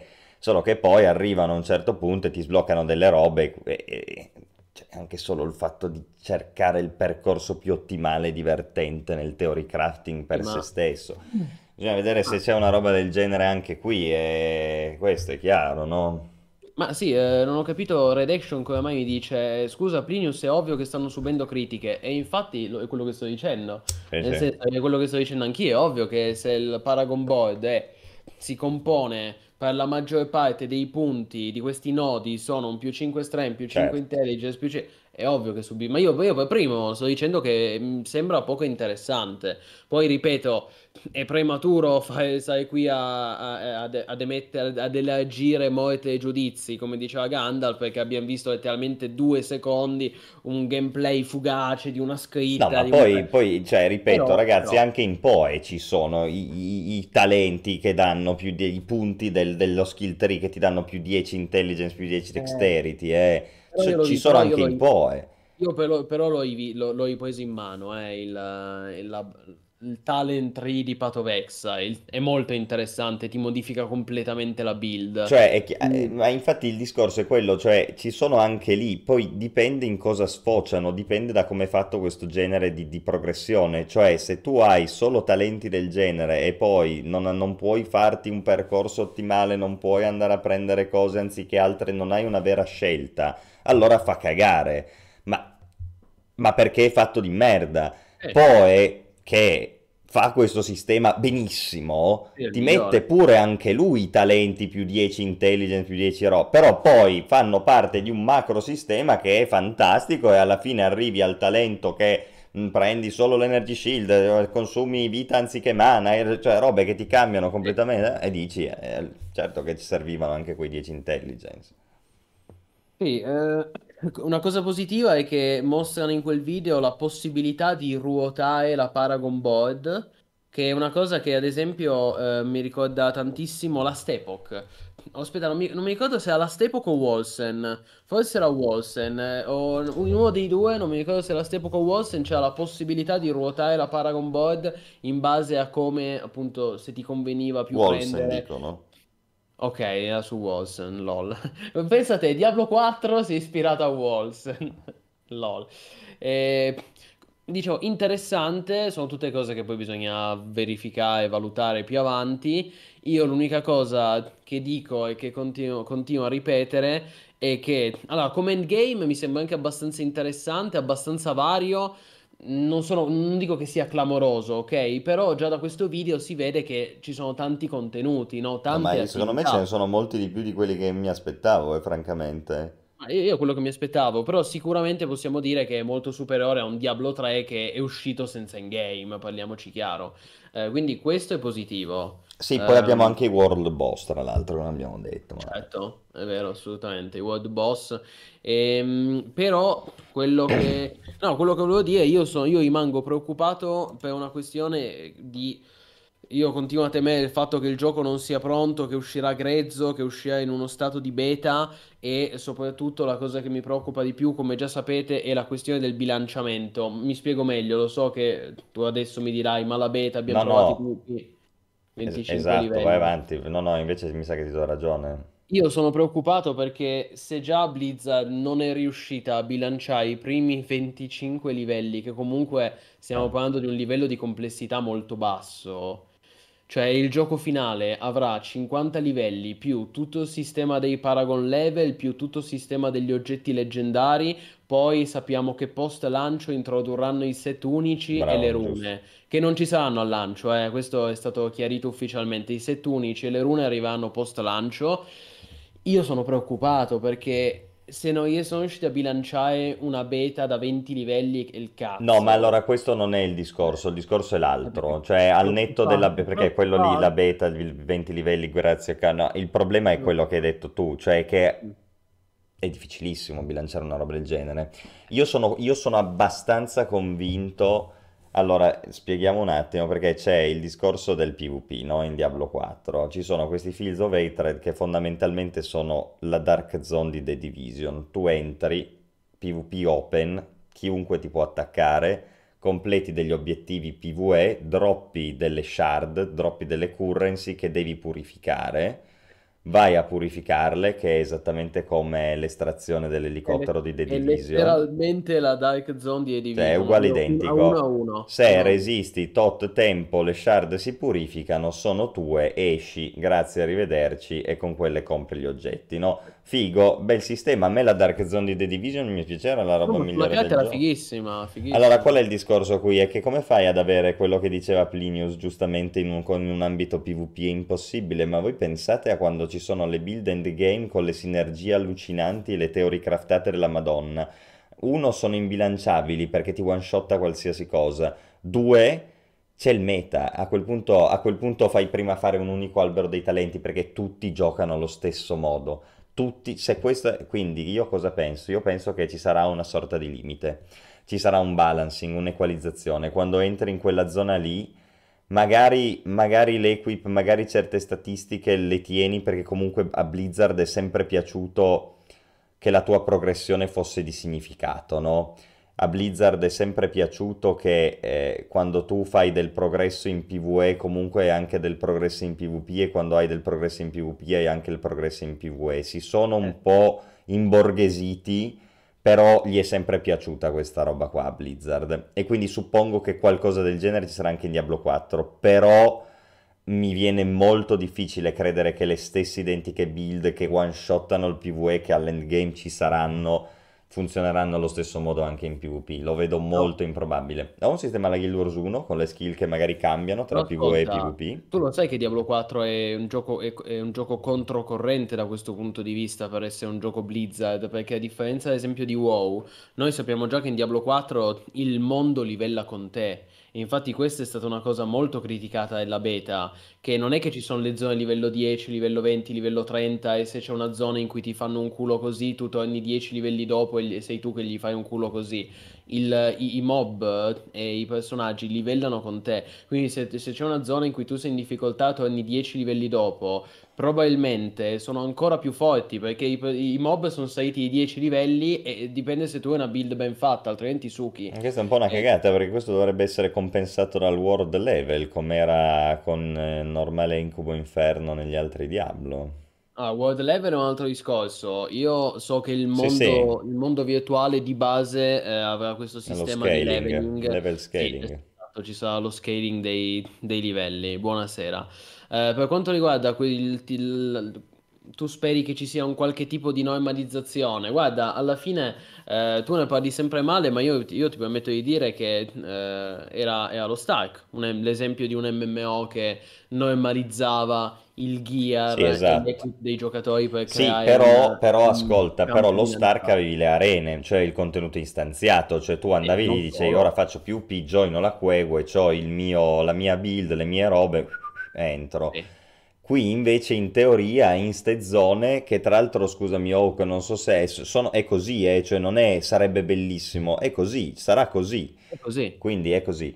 Eh, qui, qua, qua, entri col tuo PG, cioè nel senso sei lì che giri, vai nella zona, entri, e, cioè, non, a meno che non siano istanziate, però pare di no, quindi eh, istanziate cosa, scusami? E queste zone di, di quei dei Fields of Hatred, queste zone, per come ah. le hanno descritte, questi Fields of Hatred, tu giri per il mondo, c'è sta zona, ci sono varie zone così, sì, a sì, cui non, puoi accedere, non... ma come le Dark Zone di The Division, sì, è la stessa esatto, roba. No, calma, calma, uh, ok, per chiarire, ovviamente non è che tutto il mondo è così.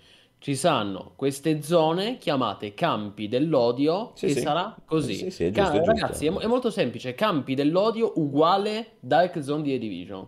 È quello letteralmente, quindi sì, nei campi dell'odio è come ha detto Askz. Esatto, però okay. tu entri col tuo PG, no? Non è che joini un'istanza, non è che è una roba a parte come lo Structured PvP di Guild Wars 2, no, come no. le arene di Lost Ark, quindi vuol dire che tu il tuo PG te lo porti dietro con la build che avevi prima e gli oggetti che avevi prima. Poi certo ti equipi in modo diverso, se vai a fare PvP probabilmente ci saranno delle build meta, degli oggetti meta, però quindi, e quindi, quindi è difficilissimo a questo punto bilanciare sto gioco. Allora io dico, secondo me, quello che succede è che le stesse abilità contro i player in PvP avranno effetti diversi. Magari il, loro quantitativo di danni verrà ridotto, magari i crowd control verranno ridotti, magari ne verranno ampliati i cooldown, chi lo sa, magari ci saranno dei diminishing returns, non lo so.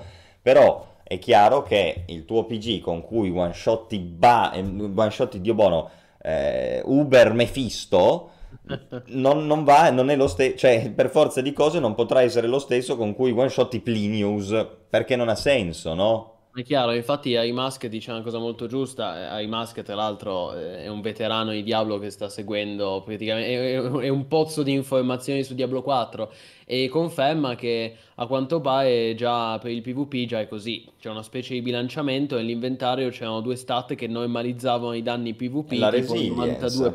92% i danni in meno in PvP. anch'io.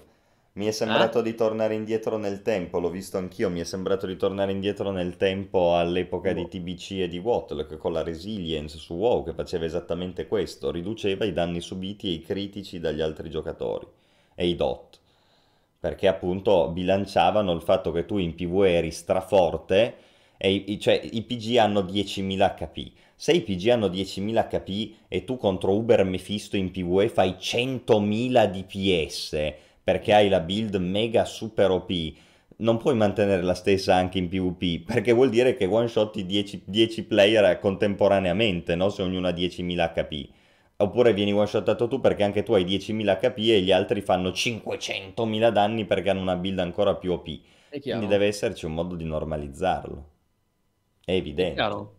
Sì, sì, speriamo che ci sia. È figo che ci sia questo, questo sistema di, di PvP comunque open world o almeno a zone, Sì. che è una cosa molto, molto figa, molto interessante. Questo già, questo già per dire che già solo per questo sembra superiore rispetto a Diablo 3, che ricordiamo era uscito senza il PvP, ma addirittura senza le arene.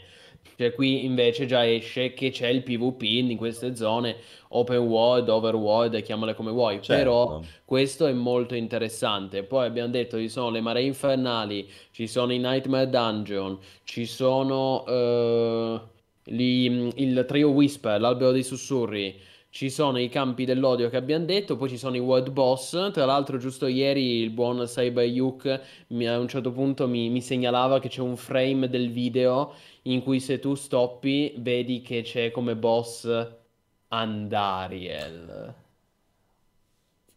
Eh, chi, chi so- chi sono i lesser evil, Plini? Il esseri... Eh, che, che- ma cos'è? Interrogazione, questo è difficile. Asmodan, Andariel Enduriel. E poi Eh? Uriel e Nandariel, esatto. Ecco. Sì, erano questi tre, giusto? Bene, bene. Passata l'interrogazione sulla lore di Diablo. E quindi sì, per dire... E poi c'è anche... si vede anche un boss Hai, scheletrico. hai mancato B- Belial, però vabbè, te lo perdono perché è un po' più quattro? Sì. Cioè, a- Asmodan. Be- Belial, Andariel, Duriel e... eh, tipo, Sì, li hai detti, li hai detti tutti e eh, quattro. sono i Asmodian. Belial, Dandariel e Duriel. Sì. Poi vabbè, cambia l'ordine, ma quello è, comunque. Eh, Asmodan, Duriel e Andariel. Sì, sì, quello, eh.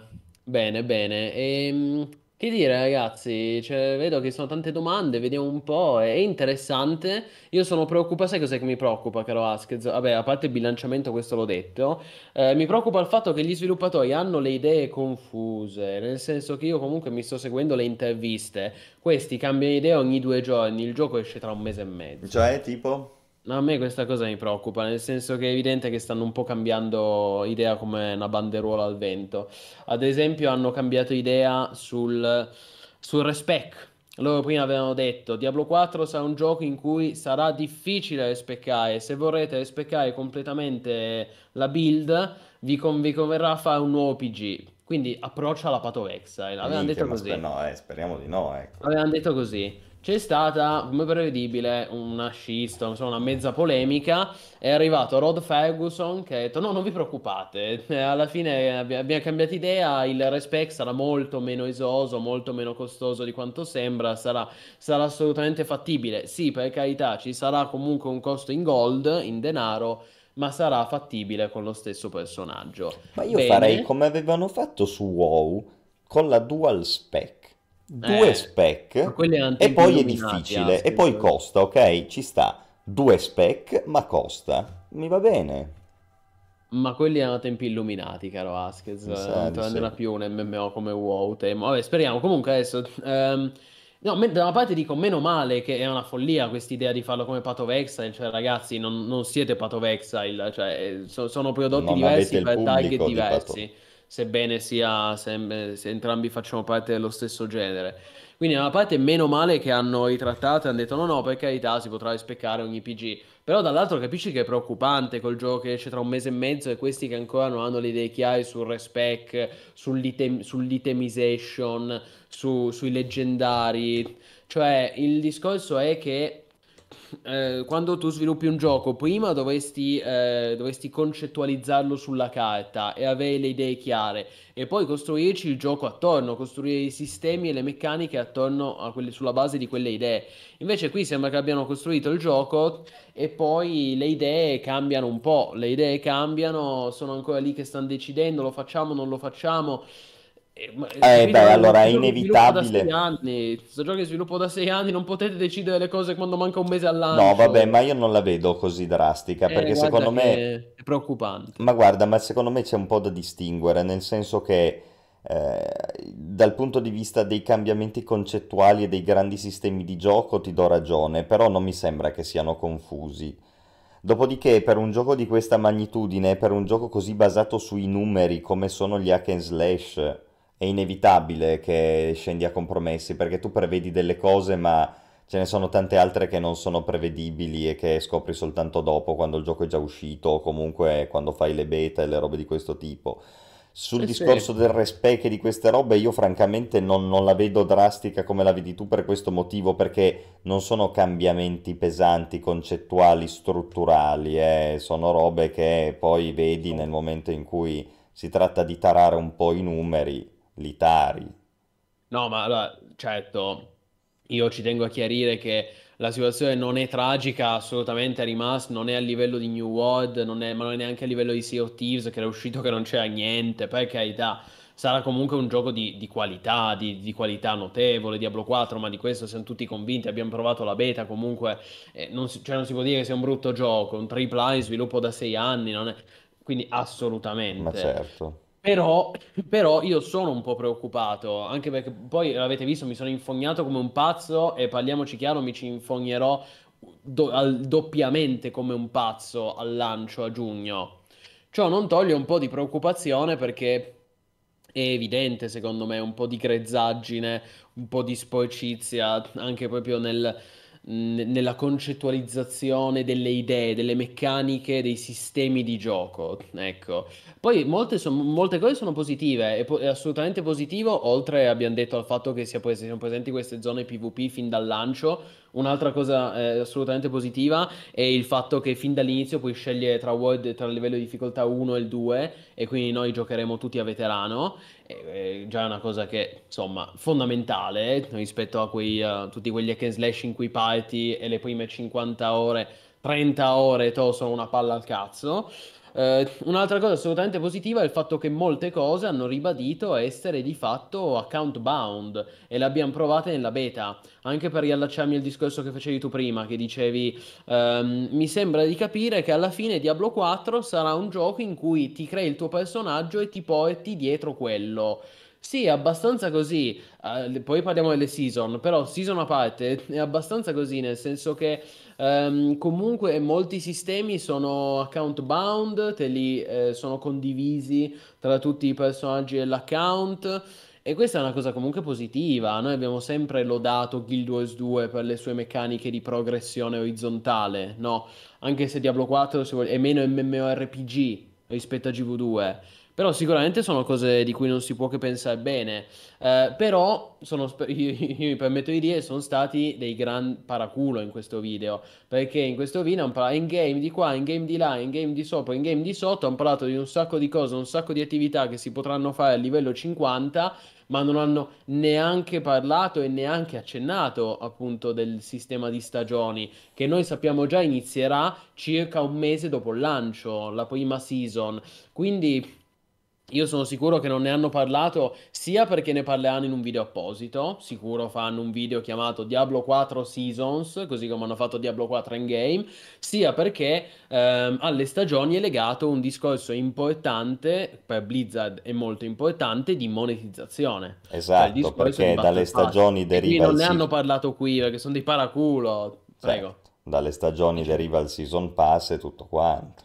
Esattamente. È chiaro. E, e quindi in questo mi permetto di far notare un po' di ipocrisia, no? Che loro hanno detto questo è in game, te lo porti dietro per mesi, attività che dureranno mesi. Sì, ma non hanno detto che un mese dopo, non un anno, un mese dopo inizia la prima season di Diablo. A meno che non la rimandano, il che è possibile, eh, però noi sappiamo che indicativamente arriverà un mese, un mese e mezzo dopo. Ecco. Quindi Per essere è... un action RPG di questo genere, a me sembra che comunque l'endgame prefissato, così che, che- che si profila davanti a noi, è buono, è buono, perché no- questo non può essere considerato l'MMORPG alla Guild Wars 2, come dicevi tu, il gioco onnicomprensivo che ci stai attaccato tutta la vita per sempre 24 ore su 7. Un E po' di il problema però è che eh, qua, ogni, cioè, anzi non il problema, la cosa positiva, la cosa innovativa, insomma la cosa interessante che ogni feature di quelle che sono state migliorate o comunque i cavalli di battaglia del gioco, alla fine coerentemente pare contribuiscono all'endgame, quindi dall'open world alla storia, ai dungeon, PvP e così via. È una figata, no? Da questo punto di vista io devo dire che mi trovo di fronte, oltre a essere molto d'accordo sul concetto perseguito, trovo finalmente davanti a me comunque dei developer che una vaga idea di fondo ce l'hanno, no? Abbiamo fatto delle feature, rendiamo l'endgame, poi come verranno fatte nel concreto? Saranno bilanciate, no? Anche lì uno dice, a un certo punto, due settimane dopo che il gioco è uscito, post su Reddit che dice, ragazzi, ecco qua la tabella Excel. Il modo più veloce per farmarsi l'equip endgame è fare la storia, ma solo fino all'atto 2, poi switchare e fare il PvP così e poi... fa- E tutti fanno quello perché il meta, no? Allora, se è fatto così è no, fatto di tutti no, merda e speriamo di no, Ma no, ovviamente. ma no. Però, in gene- però quello poi atterrà alla realizzazione concreta. Sulle idee io sono anche contento. Ma sì, ma ah, scherzo, comunque, scusami, questo gioco venderà un botto, venderà l'ira di Dio, come tutti i Diablo, venderà probabilmente decine di milioni di copie. Allora, al momento in cui un gioco così vende decine di milioni di copie, non parliamo solo di giocatori hardcore, non parliamo solo dei giocatori che si leggono le guide, si leggono tutte le build per maxare, cioè parliamo di- anche di un sacco di giocatori casual, giocatori normali, che fruiranno del gioco, ma non è che seguiranno solo la guida per min-maxare l'endgame, capito? Ma no, vediamo no, questo, dai. questo bisognerà Comunque, vedere. Bisognerebbe capire bene questa cosa delle season. Just like Even dice: La season è solo un pass da completare, non è che ricominci da capo. Eh, Ma, dipende. ma, eh, io adesso non lo so, però io credo che ad ogni nuova season, se vuoi partecipare all'ultima season, dovrai crearti No, ma sono due cose diverse. Una cosa è la season, un'altra cosa è il season pass. Allora, il season Capito? pass il sono magari d'accordo e probabilmente sarà così. Cioè, il season pass ti dirà: uccidi 100 nemici presso gli antri oscuri, esplora 20 risorse presso la mappa X, fai questo contenuto, completa un dungeon a difficoltà No, no, 300. parliamo del season, delle, delle Le stagioni. season, le stagioni, se abbiamo imparato qualcosa dai precedenti giochi di questo tipo, primo fra tutti Path of Exile e Diablo 3, vuol dire che nel mondo di gioco di base vengono introdotte delle modifiche, dei quirk, no? delle particolarità, meccaniche delle uniche. nuove meccaniche, tu ti ricrei il PG, rifruisci della storia dall'inizio, però con l'aggiunta di queste nuove meccaniche. Solitamente queste nuove meccaniche ti portano anche un nuovo contenuto endgame o una variazione sul tema di un contenuto endgame con dei reward, delle robe apposite e uniche di quella season lì, che sono ciò che ti spinge a giocare quella season e a farti un personaggio sempre nuovo per accedere a questi reward. Alcuni di questi reward, anche in Path of Exile, anche in Diablo 3, sono account bound, per esempio molte skin, completa la season, porta un personaggio a livello 100 durante questa season, ti danno un reward account bound e questo è, diciamo, il naturale prosieguo del gioco. Ok. È stato il naturale prosieguo degli action RPG fino ad oggi. Io penso che Path of Exile abbia incarnato questa formula nel modo migliore. Secondo me sarebbe stupido andare a competere con Path of Exile sullo stesso terreno. Io mi auguro che Diablo 4 abbia un focus maggiore sul season pass, sul personaggio del giocatore, piuttosto che su questo, diciamo, su questa architettura che invece ti fa rifare i personaggi. Non Sì. nessuno lo sa con certezza, vedremo all'uscita. Eh sì, e infatti la mia domanda è più semplice. Tu hai descritto come funziona il sistema di Diablo 3, il sistema di stagioni di Diablo 3, di Path of Exile, benissimo. La mia domanda è, noi siamo sicuri al 100% che anche Diablo 4 avrà questo sistema per cui se vuoi partecipare alla nuova season ti devi creare il nuovo PG? Siamo sicuri al 100%? Non lo so, ecco, è probabile, è probabile che sarà così, ma No, non so se è sicuro, ecco, non so se in chat ce lo possono confermare. No, non si sa perché delle season loro non hanno parlato, ma ah, io spero in bene perché, come ho detto all'inizio, questo sistema di endgame mi pare un sistema di endgame che voglia intrattenere il singolo personaggio a lungo. Cioè, mi sembra un sistema che si basi sul fatto che tu questo benedetto personaggio te lo porti dietro per un po', fruisci di una serie di contenuti endgame che verranno anche aggiunti in futuro, ti fai il PvP, quindi acquisisci, sì, ma... non dico una fama nei confronti della community, però usi il tuo cazzo di PG a lungo in PvE e in PvP e quindi la domanda è come si sposa questo concetto che mi pare evidente rispetto all'endgame che ci viene presentato in questo video con il sistema delle season che non ci viene presentato in questo video? Eh Serve un nuovo video. Esatto. Sì, serve ovviamente. È un po' preoccupante, quello che un po' mi preoccupa, che manca meno di due mesi al lancio del gioco, tantissime cose non le sappiamo, stiamo, stiamo un po' sguazzando nell'ombra, eh, nel, nel buio, ragazzi. Io credo che bisognerà comunque Credo che GIG alla fine ad ogni nuova season bisognerà creare un nuovo PG, se vorrai partecipare a quella nuova season, però ciò non toglie che ci saranno tanti contenuti anche per chi resterà nella standard league, tra virgolette, no? per dirla con un termine alla Exile. Non l'hanno, ecco, io mi fido di Harry Mask. Non l'hanno detto ufficialmente, ma a legge per me l'hanno confermato. Season come Diablo 3, ma più grosse e importanti. Sì, beh, raga. Allora è sicuro, è sicuro. No, PG ad ogni season. Sì, sono d'accordo con Harry Mask. È così. Cioè, se dicono come Diablo 3, ma con più roba, eh, il sistema concettualmente è quello. Ed è lo stesso di Path of Exile. E noi possiamo stare qui a criticare, a dire che palle, ha rotto il cazzo. Però funziona. E cioè, come funziona vista... su Path of Exile fino a oggi, nel senso, eh. quando arriva Path of Exile 2, questo sistema se lo mangia a colazione, perché Path of Exile sono i maestri di questo sistema, non è certo Blizzard. Blizzard fa meglio altre cose. Eh, lo so. Però Poi io ho... Path of Exile 2 sarà un altro discorso e parleremo di Path of Exile 2. Al momento Blizzard questo fa. Guarda, io sono molto restio a voler confrontare quello che ci sarà su Diablo 4 con quello che c'è stato in Diablo 3. Cioè, poi ti dico, Diablo 4 è difficile da, quanti- da qualificare prima della sua uscita. Perché? Perché non è un clone di Poe dal momento che Blizzard non è stupida e sa che Poe ha una sua fetta di utenza e sarebbe un suicidio andare a competere sullo stesso terreno di Poe. Poi, se lo fa, allora è cretina e si merita di fallire.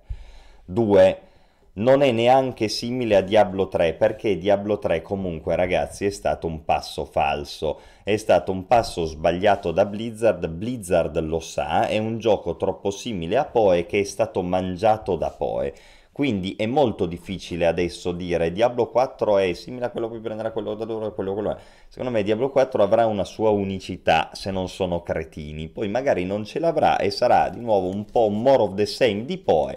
Tempo, sei mesi, esce poi due, Diablo 4, ciao. Vedremo, vedremo. Però secondo me sarebbe una mossa suicida, quindi io non, non penso che sarà così, ecco, non penso. Ma esatto, anche, anche Yebo lo dice, è un open world, una persistenza che poi devo resettare. Cioè, tra l'altro Blizzard per molto tempo ha innovato da questo punto di vista sui secondi PG, sulla cosa count bound, sulle feature endgame di progressione di un singolo personaggio. Se noi pensiamo alla genesi di World of Warcraft, ah, Blizzard ha spesso sperimentato feature nuove, cioè non è nuova a simili ragionamenti, non è una casa che non conosce queste cose. Poi oggi non è quella di una volta e quindi chi lo sa.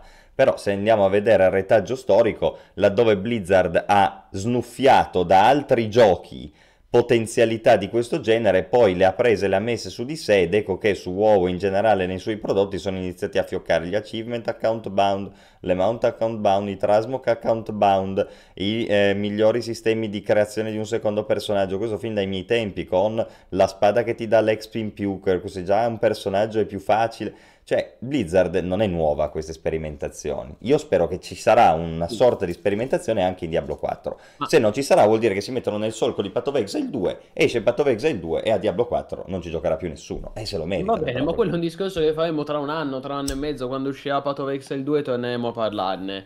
Eh, posso dire l'idea che mi sono fatto io? Secondo me, sinceramente, funzionerà che il gioco di base Diablo 4 avrà questo sistema season e questo sistema season funzionerà come Diablo 3 e Path of Exile, quindi comunque se vorrai partecipare alla nuova season dovrai creare un nuovo PG. Però e uno fin qui dice che merda, che palle, ha rotto il cazzo. Ecco, però quello che io credo è che Blizzard punterà tanto anche su quella che noi chiamiamo Standard League, per usare il termine alla Exile, ma che su Diablo 4 Blizzard non chiamerà Standard League. Cioè, secondo me Blizzard cercherà di fare in modo non, di non rendere anche la Standard League qualcosa di triviale qualcosa di poco importante. Perché? Perché continueranno, ad, essendo Diablo 4 un game as a service, eh, continueranno a uscire eh, aggiornamenti, patch, update e poi sappiamo anche che arriveranno DLC ed espansioni a pagamento. Quindi nel momento in cui arriveranno nuove classi, nuove zone, nuove regioni e quelle, quelle telegiochi, telegiochi col tuo PG nella standard league e almeno all'inizio e quindi secondo me il piano di Blizzard è quello di puntare sia sulle season, perché alle season è collegato tutto il discorso di monetizzazione aggiuntiva del Battle Pass, Season Pass, eh, sia questo fatto che comunque eh, Blizzard cercherà di non togliere importanza al gioco base, no? Perché, eh, perché non è Path of Exile quindi continuerà ad aggiornare e pecce- pecciare continuamente anche Diablo 4 Vanilla. Cioè Vanilla, insomma, poi verrà aggiornato continuamente, però... Standard League, diciamo.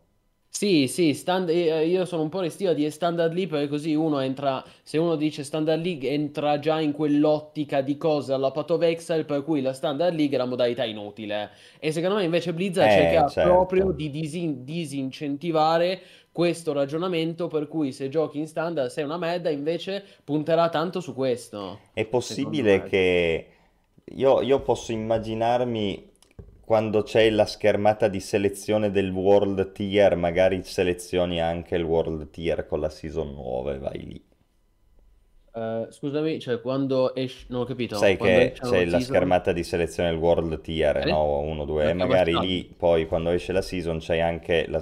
tra, tra... in quella lista lì c'è anche il World Season e puoi joinare quello. Non lo so, ragazzi, per chi mi chiede spiegazioni, ma più che a me dovreste chiedere a Blizzard, nel senso che, come diceva anche prima Rimask, Blizzard ha di fatto confermato questo sistema a stagioni, cosa che ci fa capire che sebbene il gioco tecnicamente sia un MMO, perché, ripetiamo, Diablo 4 da un punto di vista tecnico, come funzionano i server, funziona come un MMORPG al 100%, però poi Blizzard stessa lo vede più come un action RPG che come un MMORPG. Nel momento in cui punta tutto su questo sistema di stagioni che ogni tre mesi bisognerà crearsi, poi non è che sei costretto, però se vuoi partecipare all'ultima season dovrai crearti un nuovo PG. Allora già da quello si capisce la differenza rispetto a un MMORPG come dico, faccio un esempio banale, New World, di cui giusto un utente diceva eh, faceva notare, just like Evan, è appena iniziata la prima stagione di New World può, possiamo criticarla, possiamo parlarne male quanto volete, però almeno un MMO e quindi ti porti dietro il tuo PG, non è che ricominci no, un nuovo personaggio